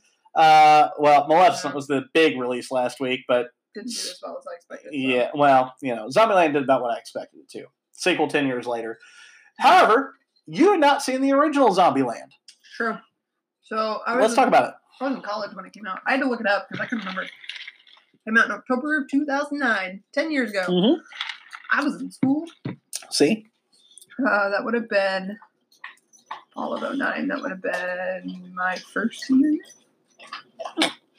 I like that you refer to it as your first senior year. No, that was my second senior. Hey, hey. No it's hard to judgment. get a degree in four years these days. I right? hey, not I'm not judging. It just made me chuckle at how you phrased Especially it. when you have to pass the piano proficiency and you're not that great piano. Again, not judging. Just thought it was funny how you worded it. Sight singing. Yeah. Bane of my existence. Um, sight singing proficiency. But no, that yeah, no, that would have been. I graduated in 11, so it Mhm. would have been my second to last year. Um, so either way, I was pretty far along Sure. in schooling. I was getting down to the serious stuff. I did not have time to just be going to the theater to see anything and everything that came out. Now it's my job to see anything and everything that comes out. It's true. I don't have homework to do. So, but at the time, so I went to school in a very small town, had a five screen movie theater. So I, to be honest, I don't even know if the hangar got Zombieland back in the day. There's a good chance it didn't, but I feel like So, for as I big as it was, I would have had to, although if that's the case, if our little local five screen didn't get it, I would have had to drive to St. Joe, made a 45 minute drive. which let's be the honest, closest multiplex, and I was not that interested. It was one of those I was like, meh, whatever. Fair. I'll, I'll, we'll see it at some point. also it's St. Joe. It's a shithole town. I can say that I've been there. um, so, so yeah, it was just one of those that I was like, oh, I'll watch eventually, and just never really got around to Sure. because it's not one that people talk about a lot. Like it's more of like a, a cult favorite kind of movie, in my experience. Sure. People Uh, I've talked to, yeah. I, one of those I've heard people talk about. hmm I knew that Twinkies had to do with it because I remember when Hostess went under, I was getting so pissed at people whining about Twinkies because of Zombieland because my brother worked For for hostess. Hostess and he Correct. was losing his job, and all these people could want to talk about was where am I going to get my Twinkies Yeah. now? And I just wanted to punch everyone in the face. Sure. So yeah, it was one of those I just always meant to get to and just Never did. never did. Okay. Everyone's got that list. Sure. So finally, I don't remember what night it was. Um, one night last week. Yeah. um, I was like, I, I knew Zombieland 2 was coming out. I'd heard so many people excited about it. And watching the trailer, I was excited about it. Sure. But I knew I needed to watch the first one. So I had to go hunt down. I finally figured out that our the, our cable company that, that we have at the house had it on demand for free. Because I was like, I have to rent it. I'll rent it. I don't want to. All these streaming services. I You could have called it. me up. I'd have loaned it to you. It was a spur of the moment thing. Sure. So I was like, okay, it's it's available on demand. Oddly enough, through uh, crap, what's it called now? It used to be ABC Family, Freeform. Freeform. It was, it was you mean the family channel So- for those of us that are old enough to remember Yeah. that? so pretty sure I saw somewhat edited for TV version, yes. but meh, close enough. Uh, I had no problems understanding. Yeah, you could figure you could one. figure out where the F bombs are supposed to go. Yeah. Yeah. So yeah, Gotcha. so I finally watched it. Okay, so And the second one. yes. So I was manager at that time uh, while you were off at school because I always kept you up to date on things that were going on. However, uh, until you got transferred, uh, and then I yes, was left in the dark. yes, and I apologize, but we can No, blame I other came people for across that. that Facebook post the other day in my in my like memories. Where I was like, someone needs to fill me in now. Kyle's leaving, and no one did. Fuckers. Oh, that's two F bombs. Anyway, I've been drinking. I think I'm just going to eventually go to an R rated podcast and say the hell with it, but I digress. Uh, Apologize to your grandma. I'm sorry, Grim Booty. Anyway, so uh, yeah, October 2009, I'm a manager there at our current theater, uh, which has already been in disarray just because of regime changes and all that. Mhm. However, I we were looking forward to it because the combination of Emma Stone, Jesse Eisenberg, Abigail Breslin, and Woody frickin' Harrelson uh, in one movie, we could not pass up. We are like, it's a zombie movie. It looks funny. Worst case scenario, we get a chuckle out of it and we forget about it. I wasn't into zombies until Walking Dead, and even then, Yeah, I mostly started Walking Dead because I love Norman Reedus. right. The zombie genre is not one of my favorites. I will watch anything zombie related or almost anything because it's funny. Like it's it's it's well worn territory. But Zombieland looked like it could fill a void that hadn't been filled since Shaun of the Dead, which was Yeah. a zombie comedy that was genuinely funny and then had, maybe had a few little scares in there here and there. Yeah. But little did we know that when we watched it that we were going to be watching a cultural phenomenon. Uh, you thought it was more of a cult movie at this point. Uh, the hundred and some odd million dollars it made at the box office on a twenty-four million dollar budget disagrees. But Well, yes, Yes. up until recently, Right, right, ten right. years later, it did not become a franchise. well, you got to remember it wasn't really that right. prevalent in you know the cultural lexicon. sure. I'd heard people refer to it. Yes. But remember what all's happened in the last 10 years movie wise. Yeah. Basically the MCU. Yeah. Like everybody's focused on that. However, for those of us back then, that was right in the middle of the Harry Potter franchise. oh, absolutely. so you can't tell me that like franchises weren't a thing. Oh, I'm not saying that. I'm not saying that they weren't a thing. I'm just saying that those those franchises were overshadowing Zombieland for everybody else, or for a great majority. But you most people, just throw out numbers. And, and no. I'm just saying, Avatar, fuck Avatar, Avatar made a boatload of movie and mo- Yeah. movie money and Money. made no impact on and that's fair. pop culture at all. That's fair. Most people. Here's the thing: you talk to to a random person on the street, they are more likely to remember Zombieland than they are Avatar. So Wouldn't surprise me. it would not surprise you. It wouldn't surprise me either. But I'm fairly certain of it. So anyway, so we Either watched way, it, I was I was perfectly content going through life, not seeing it, and that's not fine. seeing it. Content's not the word. Capable. Like Yeah. I, I it's not like It didn't change your life, or wouldn't have changed your life. it's not like everyone it was something everyone was always talking about to this day like harry potter is so prevalent still in pop culture Right. when i come across people that are like i've never watched a single movie i've never read a single book i don't know anything about it i'm like who are you and where have you been for the Right. last 20 years Oh no, there's some people that pride themselves on that. Yeah. We'll get to them later. but like game of thrones it's hard to be a person and you can probably agree to that going through life without knowing really you you at least tried it so you know something right. But like there's just certain things that have such an impact on pop culture that to not watch it you're almost lost Right. No. living life talking to people I don't care for Lord of the Rings, and I still get those references. and you know, but zombieland was one that didn't have that impact that Yeah. i was still navigating life as a nerd right. not having watched zombieland and Sure. not feeling affected by it so i was like eh, it's one of those Meanwhile, the rest of us are yelling so that's why i call it a each cult other. favorite And that's fine. And that's fine. And I get that. Um, like I said, meanwhile, everybody else, at least at that time, is still yelling out "nut up" or "shut up" and bitching about our Twinkies. Um, I know, I know, it drives you nuts, especially in hindsight. But things have smoothed out, and we have Twinkies back, so it is what it is. yeah my brother had to get another job I, uh, I understand. So that has nothing to do And i'm the so glad y'all have your twinkies I really don't care about the Twinkies. so, but it was for for those of us that weren't personally affected by it. We couldn't couldn't help but just think of that movie, and I wasn't the only one. There were a bunch of people. So I like I feel for your brother in that whole situation. I really do. So, but there was a small bit of humor there for for those of us that hadn't seen that movie. Um. Yeah, so we watched it as a group, and we had no idea what we got ourselves into. And then the opening credits started. Well, the opening scene started in the opening credit sequence where you have "For Whom the Bell Tolls" by Metallica playing, and we were just sitting there going, "We're in. What the hell did we just sign up for?" Um, so yeah, again, with that cast, it's hard to say. I don't want to see that. Like Emma Stone's on the rise. Jesse Eisenberg has kind of made a name for himself as, as another geeky actor. Woody frickin' Harrelson's an icon. And then Abigail Breslin, Little Miss Sunshine herself, is is out here slaying zombies. Little did we know that the movie was actually going to be funny, uh, action packed, and and just charming as hell, and like actually made you feel for those characters. Like you'll still sit there and like for for those of us that watched it back then, we'll still sit there and refer to those characters by their characters' names, which are just cities.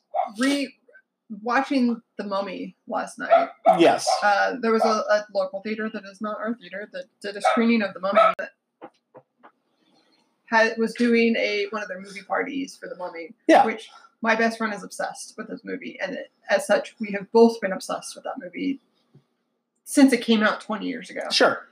so we went to it and we were talking about why it was so successful. And honestly, a lot of the reasons we used kind of applies to Zombieland. Like, yes, it's an action movie, but it doesn't take itself so seriously. It's fun, it's funny, the characters are, Mhm. are good. Like, it's just you you enjoy yourself for the time you watch it. Right. It's not like because so many action movies take themselves so seriously Right. that you're just like, oh fuck. um, but th- it's just fun. Yeah. Yeah, it is. And like that that was the thing we weren't prepared for. We weren't for we were not prepared for how much we were going to fall in love with those characters. Yeah. Even though you don't have real names for them because you have they're all named after cities. They're Yeah. cities that they're from. Um you know, but you get attached to them because they have such vibrant personalities uh, and very individual like like you meet those people. Um You get character development for the characters. You need character development. Exactly. So, and like everybody does. Like Woody Harrelson probably goes through the biggest change, I think, of everybody in the movie, and even in the sequel. For somebody who is just, he's there to be Billy Badass and just Yeah. slays out, which he's great at. But then, like in the first movie, you find out that he's not talking about a puppy dog that he had, he's talking about his son, you know? Um, it changes everything for you. The, the relationship between Little Rock and Wichita, you know, as, as little sister, big sister, Mhm. you know, going back and forth. And then Columbus, who is just trying to survive and and find a home. Yeah. Like I feel like I feel like everybody can relate to those characters in some way, shape, or form. Um, you know, because we're all trying to be tougher than we really are. We're all just trying to make our way through the world, and a lot of us are just trying to find home, or what Yeah. we think is home. Um, and I feel like that's what really stuck with with everybody after they watched it. Um, the fact that it caught on so well that they did a sequel and it took them 10 years to get there. If you ask me after watching the sequel the other day because it's uh, the guys that did the first zombieland or at least the writers did the two deadpool movies in between. Director of both zombieland's movies did did venom in the middle of all that gangster squad and a couple others but i don't think zombieland 2 can happen without those writers doing a deadpool movie or two deadpool movies Okay. um, just because there's so much to learn from that character. The Zombieland movies, both of them, break the fourth wall in really fun and creative ways with the rules, with the narration from Columbus, all that. And again, the comparison to the mummy, the mummy does that It does. sometimes too. Yeah. Subtly, but Yeah. So this this is not so much. It's kind of like a brick for a plate like grass with the window. mummy, I was talking about the moment where they open the book. Mm-hmm. And the second Evie opens the book and just like the wind comes and blows and like flickers the flame and then stops. and Rick just goes, That happens a lot around here. I was like, that that sums up the Right. humor of the movie Yeah. right there. Yes. Like that's that's everything. Yeah. And Uh, Zombieland kind of in its own distinct brand of humor kind of follows along that line. So, It does. Again, not taking itself too seriously. Yeah. We can poke fun at ourselves a little bit. Right, and and really just kind of making a mockery of, of some of the zombie tropes. Yeah. Um, and they don't do the slow walking zombies of yesteryear or even The Walking Dead. They Yeah. do the more the the infected undead from from Zack Snyder's Dawn of the Dead, Yeah. uh, where they move fast, they run fast. And I even like in Zombieland 2 that they have new, like they have different kinds of zombies Oh, and they're evolving. Um, you didn't have that in the first one, so I feel like they did a good job of world building into the second one as well. Yeah. Uh, to kind of show you that things have changed in that ten year span, which they would have. Yeah. So, uh, so all that being said, I, I get the I get the sense that you obviously you enjoyed both movies, Yes. but like just general thoughts overall of the two. I loved them both. Loved. Yes. Okay. All right. So so to be completely honest with you, I never pushed Zombieland on you because I there wasn't uh, again like I've gotten your sense of humor to a to an extent because like you and I joke about a lot of the same things. But when it comes to like comedy movies, I'm a little nervous to shove things at you and say you need to watch this. You'll die laughing. Zombieland's one of those. Yeah. You know. Now, if I sit there and say I think it's funny, I think you'll actually enjoy it. Like I actually do mean that. But there are certain things where I'm like, it's goofy enough. I'm not sure if you're going to To be enjoy it. fair, We should I watch can't it. explain what what humor. Yeah. I can't fully explain why Yeah. I find certain things funny, and Sure. And I don't think you have to. I lean more towards the British kind of dry humor Sure. uh, rather than the obvious slapstick Yeah. puns. I like a good pun, but that's okay. But like like when it comes to comedy, it's it's one of those I I have to sit there and I have to go. okay, what do I know works with her? What do I know doesn't work with her? Like if it's just all slapstick, I'll be like, like Good Boys. I thought Good Boys was hilarious. You might find it funny, but I, I'm not going to sit there and recommend it to you. Like Judging from the previews, I- you probably wouldn't enjoy it. have high hopes. So, you know, but then something like Tag, where I watch it and it's not just funny, but it's also got a lot of heart to it. Yeah. I go, I think you need to check it out. I think you'll enjoy it. And I you wound up enjoying it. Tag. So I, I feel like I'm figuring it out. But that was one of those things with Zombieland. I'm like, you like Shaun of the Dead. This is a totally different kind of humor, but I think you'll appreciate it. Yeah. Um, I feel like a good chunk of that is the sarcasm between Woody Harrelson and, and everybody else. Um, because in watching it, like that's the one thing I can relate to is that we're all a bunch of smartasses and we'll give each other shit on a daily basis. Yeah. And just go back and forth. And I think that's I what don't know works. if I would have appreciated it quite as much ten years ago. You might not have, and that might be why I never never pushed it on you. So, but by God, we can do better off dead all damn day, which is so absurd. But we'll do it all day. Like we'll just we'll sit there and quote that, laugh at it, whatever. Yep. We've seen it a million times at this point. So, um, well, I'm glad you I'm glad you liked the first one. The second one, we both enjoyed the shit out of because we watched it together first time. Uh, I I'm gonna go ahead and say it. It's not as good as the original, I don't think, but in terms of quality, solid. it's solid. Like it is right there with it, Yeah. and it is genuinely funny uh, the whole way through. Like if you like the first one, you're gonna like the second one, and I can't always say that about comedy sequels. Yeah. Which comedy's hard anyway. it's true. Comedy sequels are even worse. Uh, you can either go the Ghostbusters route, where you basically reset everything back to zero and start all over again, which works to an extent, or or you try and go completely off the rails, or in some ways rehash exactly what happened, like Hangover Two over Hangover One, and get nothing out of it. And like it might still be funny, but it's not nearly as funny. Um, there's been a lot of sequels I've seen over the years where it's just been, yeah, I laughed. It wasn't great, Yeah. uh, but this was the one. This was one of the ones where I'm like, I want to see it again. Yeah. Like I enjoyed the shit out of it. It was that good. Yeah. Uh, but I'm glad you enjoyed it. I loved that that they dropped a 4D reference. Yes. Oh, I was dying. And then I looked at you afterwards and said, "We need to watch this in 4D." Yeah. we do. And I'm like, I'm I'm down to go see it again. Like I was excited. To see I had a couple already. guys that came and bought before I watched it, bought tickets to it in 4D, but they were running late, and I was looking at the time and I was like, we might be starting. So I was like, hey, just a heads up, guys, when you go in there. I was like, if the movie started, because I mean, there is before the movie when you go into an MX4D theater, it has a little thing that plays that's like, hey, this is what happens. Please be careful when getting up Yeah. out of your, you know, if you need to get up in the middle of the movie, be careful. The seats move, blah blah blah. So I was like, and I knew that they were probably going to miss that. And Yeah. the chances are the movie was going to have started by the time they got into the theater. Sure. So I was like, hey guys, just a heads up. I was like, if you go in and the movie has started, please, please, please be careful getting into your seats because they may be moving. Yeah. I was like, I can't tell you for sure. I was like, some movies start and there's no movement for probably, you know, 15 minutes Sure. until something happens. And they're like, but it's Zombieland. If it's anything like the first one, it's going to go right in. And I was like, Yeah. I was like, so please, your seats may be moving. Please be careful. Yeah. The last thing I need is for these guys to like try to get in their seats and it jerks and they go flying. Yes. I know you and I were talking about watching the current war tonight, but could I talk you into watching MX4D version of that instead? Current were first. Fine, I got all night. We're off the next two days. Let's do this. All right, guys, we're gonna take another break. So uh, that's our thoughts, or Trish's thoughts on Zombie Zombieland One, and both of our thoughts on Zombie Zombieland Two.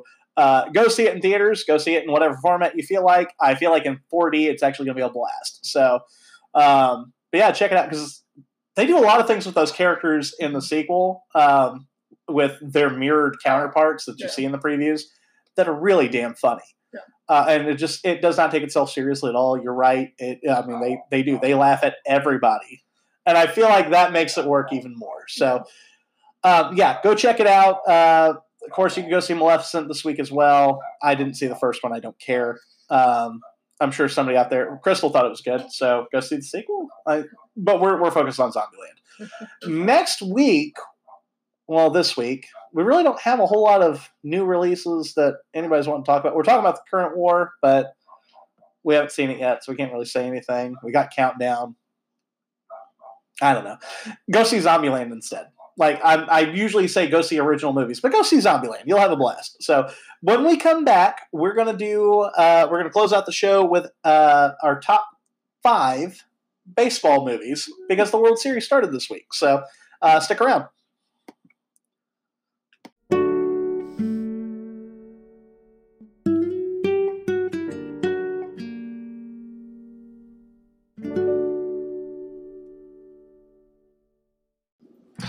All right, guys, final segment. So we're going to close out the show. World Series started last night. Nationals beat the Astros five to four. Go Nats! I don't really care one way or the other. I just really don't like the city of Houston. Sorry, Houstonites. Nothing personal. I just your town treated me like shit when I lived there. So anyway, uh, so yeah, you're a huge baseball fan. Follow the Royals, which I'm casual, very casual. Even though I'm standing here in my my Royals World Series shirt, like I I enjoy baseball.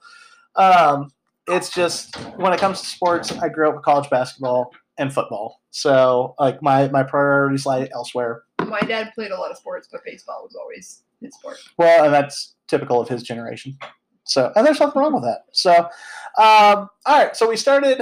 We were trying to figure out how we're going to celebrate Trisha. Again, I told you we'd do a top, at least a top five. We talked about a top ten. After discussing it, I didn't We- think I could do a top five, but I you, when you when you started thinking about it, yeah. Well, well, it's like with football movies. I after I sat there and looked at because I thought I could only I would only be able to do a top ten. I went. There's really only five I'm attached to. Yeah. Um, but I'm going to go ahead and make it six. We'll do an honorable mention. Mine are mostly colored by my childhood, but Oh, mine too. Mine too. Um, with a, a single exception that's just too good. yeah. Uh, I can I can tell you, yeah. One one on my list is, and I saw it recently here in the past couple of years. That was excellent to the point where I'm like, yeah, that's damn good enough. I'd watch it again. And Thank you. It's not Moneyball. I Oh. yeah, I don't. I'm sorry. Moneyball was fine. I just it was eh, whatever. like Dylan? No, you're not Dylan. Thank God. So you're much prettier. So so so yeah. Um, there were ones that I wanted to include on here, but ones I hadn't Yeah. seen a whole lot over time. There was ones that I know most people would include that I'm like, I'm not as attached to them Right. as the general Right. public seems to be. All right. So we'll go ahead. We'll start with your honorable mention. Who's it going to be? I was going back and forth between two. I went with the one I did because I'm pretty sure the other one is on your list, but Okay. I am going to do a shout out for Moneyball Okay. For your honorable mention. for my honorable mention. Okay. Go ahead. It is a good movie. Sure. It's not one I think because it's more about the business side of baseball. It's Right. not as I don't love it as much Yeah. as the other movies on my list. So yeah. Oh, stop. Business side of it. It, it's more about the business side, which is interesting, but I want to watch baseball. Right. Like, I want to speak about the players. and Yeah. The game, and this was all about the the front office side, which is just not the same. Sure. It was a good movie, and it was interesting, and I'm glad I watched it. Right. I'm not attached to it Yeah. like I am other baseball movies. Yeah. Um, yeah, like I liked it. I just I didn't love it, Mhm. and and like I want. Uh, there one I actually wanted to watch before I actually made my list, and I didn't get around to it. But it's uh, Eight Men Out with uh, Charlie Sheen and John Cusack. When I was trying to scroll through baseball movies to kind of remind myself, 'cause I have a Mhm. horrible memory. I forget movies I love all the time. Yeah. Like I kept coming across that one on lists, and I don't remember ever watching it. Yeah. Yeah, I, I it's on my list of things to do. So if we did this list again next year, I, that could be added to it because like the the the Black Sox scandal actually fascinates me, Yeah. and so I really want to see it. Plus John Cusack. Um. All right, so for my honorable mention, for Shoeless Joe. so for my honorable mention, uh, I'm going back into my childhood. Uh-huh. Um, and it was really hard because there are things on here I wanted to include, like Angels in the Outfield, Bull Durham, uh, Fever Pitch, which I really like Fever Pitch, just because of the story behind how they made it. Uh, and even Field of Dreams. Sorry, Field of Dreams is not my top five. As much as I loved it and I cried, I just I can't put it there. When I had so many others that I grew up with that had to go ahead of it. So this is my honorable mention. Mhm. Rookie of the Year. Uh, really? yes, it was in my top five yesterday when we talked about it. I my- know. that was my other honorable mention that I didn't include because Really? I thought it was going to be on your list. Oh no, it's in my honorable mention, and that's it's only because the the things ahead of it are are still really good. That's funny. Uh, no, I actually uh, we watched it down at my granddad's house last year. Or no, when did we go down to visit Pops, Crystal? Was it last year or the year before? anyway, so we're down at my granddad's house, and it's on, and I'm like, oh, I haven't seen this one forever, and I watch it, and I'm like, it's still good. Yeah. Henry Rowengartner's stepdad is still an asshole. Like I'm still actively rooting against him, and I can't wait to see Henry's mom take a right hook against him. You know, It was the '90s. Every step parent in the '90s. Oh, The right. 90s movies were awful. But so uh, growing up, uh, living in Kentucky, and then and then moving to West Virginia, and eventually out here, I didn't have an attachment to a baseball team. Uh, I didn't develop an attachment to the Royals until well after I'd been living out here. Um, next closest thing would have been the Cincinnati Reds. Mhm. Um, and so I'm like, yeah, whatever. Baseball wasn't my biggest thing, but I'd always taken an active interest in what the Cubs were doing, and it's because of this movie. Uh, and I still do. Like, I'm still rooting for for the Yeah. Cubs. I've never been to Chicago. Still want to go. Uh, but I'm always like, ah, yeah, the Cubbies. Like between that and Back to the Future Part Two, I'm like, yeah, I want to see the Cubs succeed. You know, they're, apparently they're miserable. Same goes for the Red Sox. They're not miserable anymore, so they're losing more and more of my love. But when it came to to the Cubs, it's because of this movie that I, and, and and it was it's such a funny story. It's so so childish. Like what kid doesn't want to live out the dream of playing for their favorite professional sports team? Yeah. You know, I'm not going to say it's a great movie. It's probably not. What kid doesn't secretly root for the Ducks because of Mighty Ducks? Exactly. I still do. You cannot tell me that you can't hear about the Ducks and not part of you want to be like, quack quack quack quack quack quack. Oh man, God, I feel like we need. Well, there's not enough hockey movies. We'll just do something dedicated to the Mighty Ducks. Uh, but yeah, so so for me, the honorable mention goes to Rookie of the Year. All right, so top five. I'm gonna let you go first. Angels in the outfield. Nice. That was that was in my top ten for sure. And that was before I was obsessed with Joseph Gordon-Levitt, oddly enough. Yeah. But no, I just, I, I, it's like a lot of good baseball movies. It just, it has heart. hmm I mean, it's just about a kid that wants his family Right. back together. He just, he just wants his family. Yeah. Uh, I enjoyed that one as a kid. I really did. Um, The scene of him stepping out and like flapping his arms. And, like, Yes. the whole stadium joins in. Like, you cannot tell me you choke up. You don't choke up just Oh, I do. watching that scene. I do. I don't Um, believe anyone that would tell me that. well, and when it when it came to and the if you truly don't, you're a sociopath. yeah, uh, no, when it uh, so again, it didn't make my top five, but I was still thinking of it when the Royals made their run in 2014, not 2015, but 2014. Um, you know, I lost my brother that year, and my brother was just getting into baseball, and so he started rooting for the Royals, and a lot of people, but even still, he was taking an active interest in it Yeah. because it was constantly on TV at work. So Yeah. why not? And so when he started getting interested, that's when I was like, you know what? It's something for me and my brother to bond over. We'll root for it. He passed away in August of that year.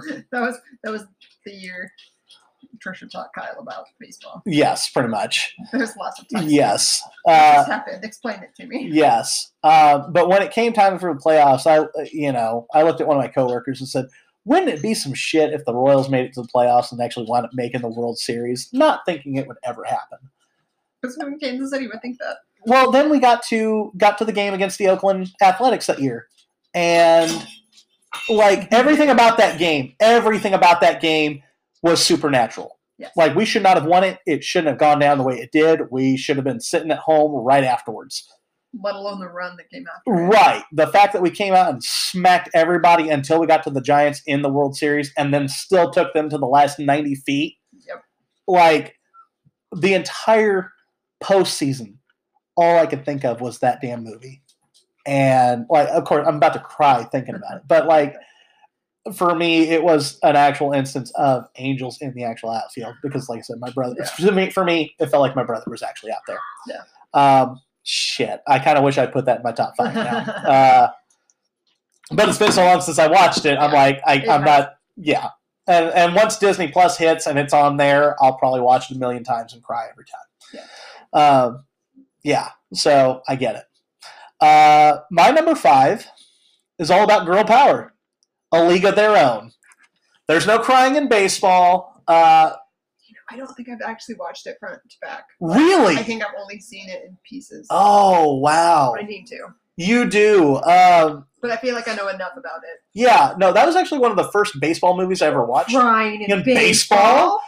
Tom Hanks is fantastic, but Geena Davis is even better, and the the sibling rivalry between her and her sister the whole way through. Um, you know, it doesn't matter if you're male or female. You think about your siblings. Again, I'm tied back to that, and so League of Their Own does that to me every time. It's genuinely funny. It still holds resonance today as we go through, you know, women's empowerment, the Me Too movement, all that. It still holds up, and it's it's not just a great baseball movie. It's just a damn good movie. That's based on history. It is based on history. That league existed. It did. So, uh, and you're going to find, yeah, when, when we get through this list, you'll you'll see that two of mine are, are based on history. So, and that's the first one. So, so that was my number five. Number four, Two of mine are one could be our dudes, but okay. Yeah. so number four for me Uh-huh. uh, is one. It just cracks me up every time I see it. I have to watch it every at the start of every baseball season. I don't even like the Cleveland Indians. So, but Major League every single year sums up what I want our baseball season to be. Uh, I know you've never seen it. I actually think you would like it. It's, it's- yeah, that's what I need to. Yeah, it's it's genuinely funny, and it is. The whole premise is basically uh, Rene Russo is trying to tank her team so that way she can sell it because she has no interest in keeping the Indians, and yet so she gets like a ragtag crew, and it's got Tom Berenger, it's got Wesley Snipes, Charlie Sheen, uh, the Allstate guy. I can't remember his name. Um, Isaiah Mustafa? no, no, Allstate guy. That's all Spice. Oh, That's all Spice or Old Spice. Old Spice. Um, Uh, different black guy. Uh, Palmer. Can't remember his name. I think it's Brian Palmer. I'm not sure. yeah. Doesn't matter. So anyway, but it's just this ragtag team coming together, and then they're sitting there going, "Oh, we're going to be out of jobs at the end of the season. Well, the hell with this. Let's let's try and win it." And so, like again, it ties back to the 2014 Royals too. Like even before that happened, Yeah. like I always enjoyed this movie. But then 2014 happened, and that's all I could think of. So when we got to, uh, you know, the World Series games, got to that last one. My favorite line from that movie is Tom Berenger just looking at everybody, going, "Well, let's go win the whole fucking thing." And like that was the only thing I could think of when it came to Game Seven of that year it didn't happen for us, and I'm sure it didn't happen for them because I can't remember how the sequel goes. But you know, they're taking on the Yankees. They're they're doing this. They're doing that. It's Yeah. genuinely funny. It's one of my all time favorites. So, um, yeah, so that's my number four. What's Uh, yours? My number four is The Rookie. Okay, Another one based on a true story. you made me watch it as part of our 007 I'm exchange, trying to remember when it came out. I want to say I was in high school. 2000 or 2001. Okay, so junior high.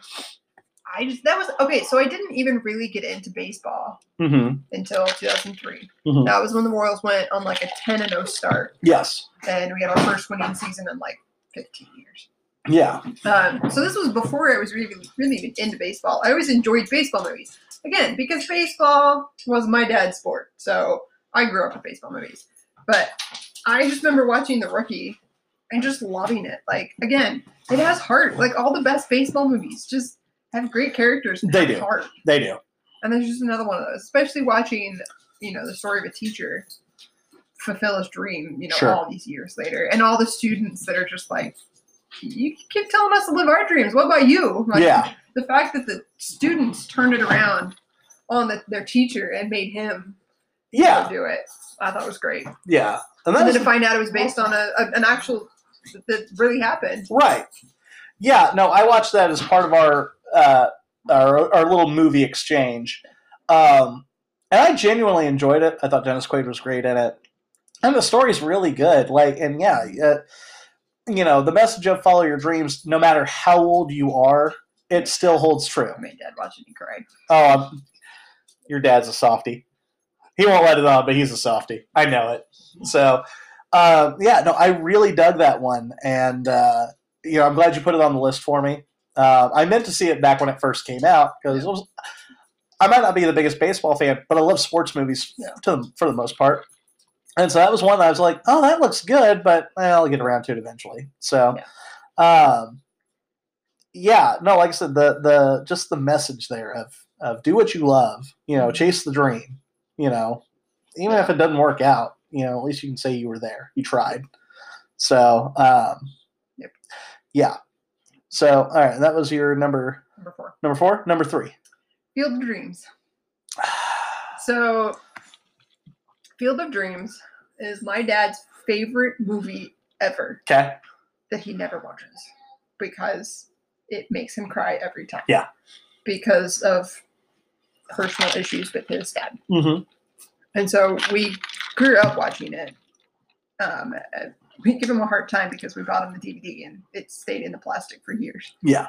But to the point of we we actually went to Dyersville, Iowa, Mhm. And we have been. I've been to the the house. Well, they weren't.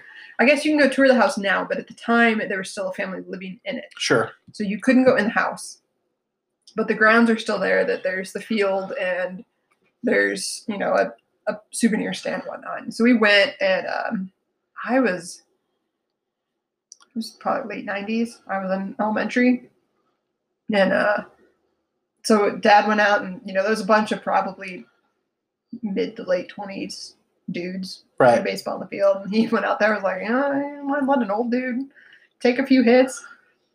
So he took a few hits and then he hits this line drive into the corn and literally just goes, Okay, thanks, and he just walks up. I got what I needed. Done. That's and just watching my dad and like how much that meant to him. sure.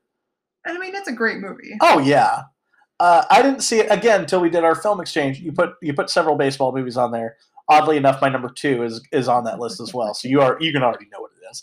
Um, but yeah, in watching that, you know, I've had my issues with my dad over the year um, years, and uh, you know, watching it, I sat there and I went, man, the, the performances are so good. Like they're really good, but the story, the story just keeps coming back, and it's so simple. The story is so simple, but then you keep watching, and yeah, by the end of it, I cried. Like I genuinely sobbed at the end of it. It's so damn good. Um, Is this heaven? No, no, this is. Iowa. which, which, if you ask my uncle, he'll tell you, "Oh my God, they're in hell." but still, the concept of that is cool, and the fact that people still, to this day, make the trek out there just to see the field. trust me, there ain't nothing out there. No, No no, one's making a trip right, to eastern Iowa for anything. right. Now, was it this year or is it next year that they're actually playing a pro game out there, like the Yankees and somebody else? Well, considering we're during the World Series next year. It'll well, I couldn't remember if it was earlier this year that they did it or if No, it's they next haven't year. done it yet. It's Okay, so it's next year. Okay. Uh, I'd almost be willing to try and find a way to make that trip. I really would. And like, I'm not again, I'm not as attached to the movie. It didn't Yeah. make my top five, but like that would still be something cool to go see. So that was your number three. Yep. My number three Mhm. is actually tied because it's the same movie just done twice. Okay. Bad News Bears. Oh. Um, That was one I considered, but uh, the I think I've only seen it like once. so Okay. I just don't have the attachment. Okay, so I love the original. Walter Matthau's great in it. Um, and of course, you have the casual racism of the, the late seventies, which you're just sitting there going, "Why? Why would you think that way?" but it's still kind of funny. The kids are all still foul mouthed, whatever. Um, but my introduction to the Bad News Bears was actually the remake with Billy Bob Thornton. We all know how I feel about remakes. This is actually one of the few that I thought was worthy of the name. Die laughing at both of them either way.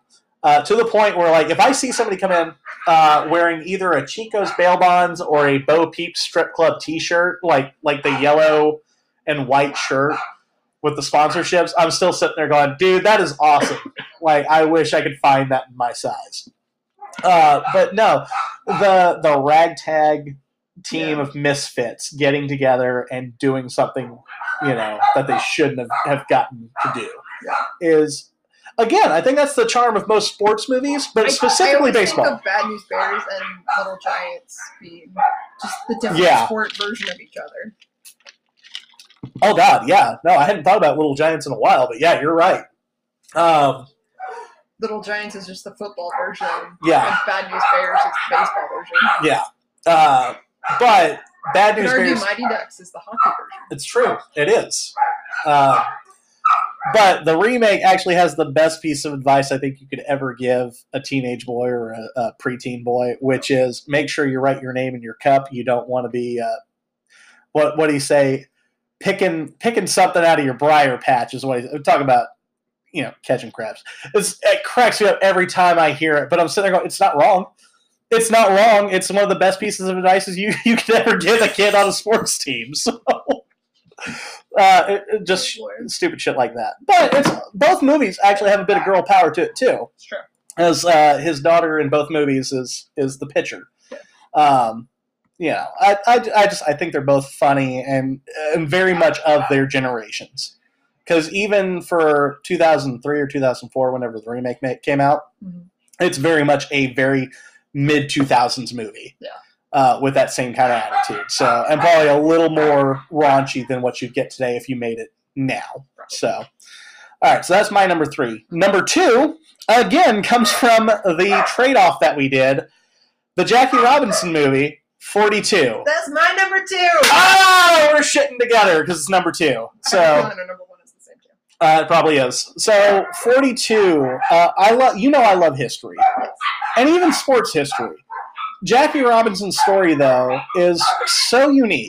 Um, and to see it play out on the big screen between Chadwick Boseman, Harrison Ford, and you know uh, Lucas Black is in it too.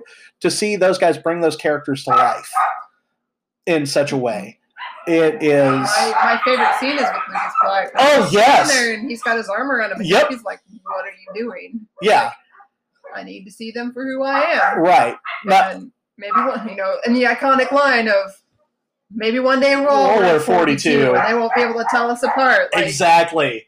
The fact that nobody got nominated for an Oscar in that movie is a damn shame. Um, And the fact that they they inserted those, those shots of the kid and his Mhm. dad, with the dad, you know, the kid was so excited to see Lucas Black's character, whose Yes. name just escapes me at the moment. yes. Uh, Pee Wee. Pee Wee. Reese. Yep. The kid is so excited to see Pee Wee Reese, Yeah. and oh, how many hits do you think he'll get? Da, da, da. And then he watches his dad the second Jackie Robinson comes out, just spewing the racist hate that everyone Yeah. else is. And you see this kid confused and upset and doesn't understand why this is happening, and then slowly start joining it, joining in, and you're just heartbroken. Yeah. And then here comes Pee Wee Reese, you know, wrapping his arm around Jackie Robinson, and you see this kid conflicted because his dad is spewing out the stuff, but Pee Wee Reese is obviously his hero. Right. And so to see that kid have to be like, what, what do I do now? Is just heartbreaking. Yeah. But it's just, I love that scene so much. Oh no, it's so good. Um, Even if I'm casually watching it, when that scene comes on, I will put down whatever I'm doing to watch it again. yeah. Uh, no, when it comes to that scene, as a Kentucky, Pee Wee Reese is from Kentucky, lived and died in Kentucky. Because Lucas Black doesn't take roles that. No, they, they can't have a southern accent in. But as as somebody from Kentucky who, and I know that the state has had its problems with race over the years, and still to this day does. That moment, watching that movie, that moment makes me so damn proud of of what we could be. And that If scene we try. he goes in into um, manager's office and he's like, "Look at all these, look at all these letters I got." And he's Yes. like, oh yeah, yeah. You think that's bad? Yeah. And just drops the Oh. giant folder of the Jackie Robinson hate mail. And Yes. Yes. Thank you. All right. So that 42 is our number two. So, matter of fact, I want to go watch it again. So, all right. But number one, number one, the all time classic. I, you and I, I already know what yours is because it's the same as mine. I guarantee it. Ready? One, two, three. The Sandlot. Oh, you throw like a girl. Cracks me up every single time I see it. We had the pleasure of getting to see it at Kauffman last year. That was awesome. It was great. The audio sucked, but hell, we've seen the movie so many damn times that we know exactly what they're saying. Kill like the movie is so good, and it, and it is such such a uh, like even to this day, it still perfectly shows young boys being young boys. The games may have changed, the the gear has changed, but boys will be boys. And you wrap it around baseball, like Yeah. Who after that movie, who didn't want a pair of PF flyers to make them faster? You know, who didn't want to tangle with a giant bull mastiff? Yeah, you know, Again, James Earl Jones. James Earl Jones is so great. Why are the dogs yelling? Sorry, guys. Tried to talk over it, and here we are. No, that movie is so good, and like even before, like I when when I first had to watch, it, I was like, oh, baseball movie. I was I was a kid, little little kid. I'm like, eh. That movie kills me every time. I don't remember the first time I saw it. Like it just it seems like it's It's just always, there. It's just always been It's just there. Yeah, but no, like the the, the moment where Squints pre- pretends to to drown just to get a kiss from Wendy Peppercorn.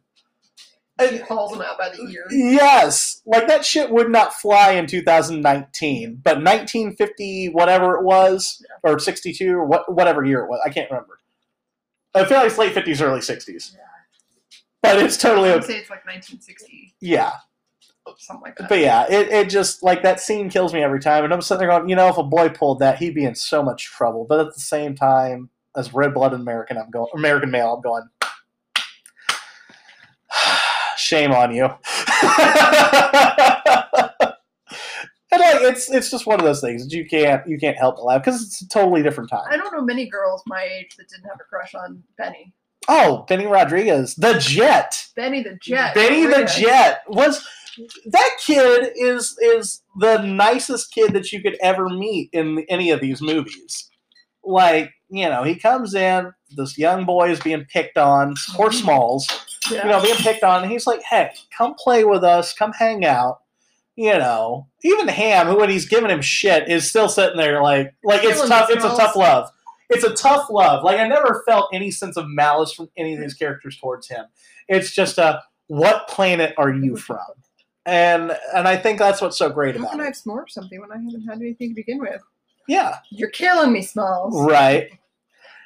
Nice thing about or one of the the I say nice thing, but one of the great things about that movie too is that it's actually the cast of boys is still diverse for its time, even though it's 1993. Because you still have you know Benny's Benny's Hispanic.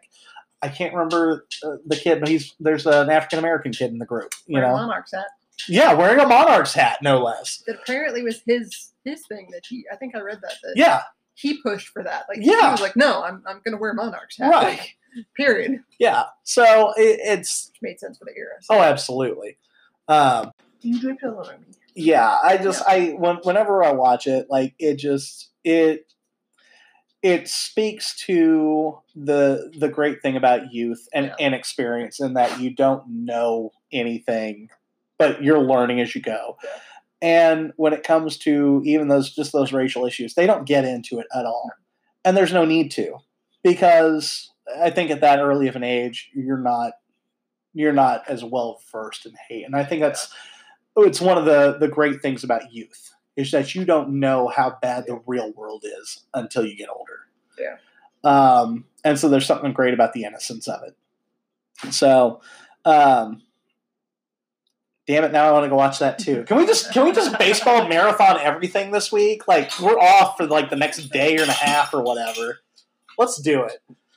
All right, guys that's it for this week's show. Um, appreciate y'all tuning in. It's good to be back. Good to be back in the in the groove of things. Next week is Halloween. Um, plan to put out an episode next week. We're gonna do our top five, possibly ten favorite horror movies uh, or Halloween related things. I, I'm gonna leave it pretty wide open. I swear to God, though, Trisha, if Hocus Pocus is on your list, I might have a conniption. I don't know that I've seen it. Seriously, don't tell don't tell Crystal. Like, no, seriously, she might have an aneurysm. Like, seriously, I've seen it. I don't think it's that great. You'll probably think it's cute, and it is a cute movie, but Yeah. it ain't that good. But I digress. So yeah, so next week, top horror movies. Of course, sitting here like I finally watched Nightmare Before Christmas for the first time this year. So yeah. it won't that definitely won't be on my list. Uh, will be on mine. well, that's fine. Um, but yeah, so we're gonna we're gonna do that next week, um, and then just whatever else comes our way. Uh, you know, I feel like we catch enough shit from our customers that we'll have stories to tell. I am gonna plan to get another another theater manager on, not one of ours, but uh, yeah.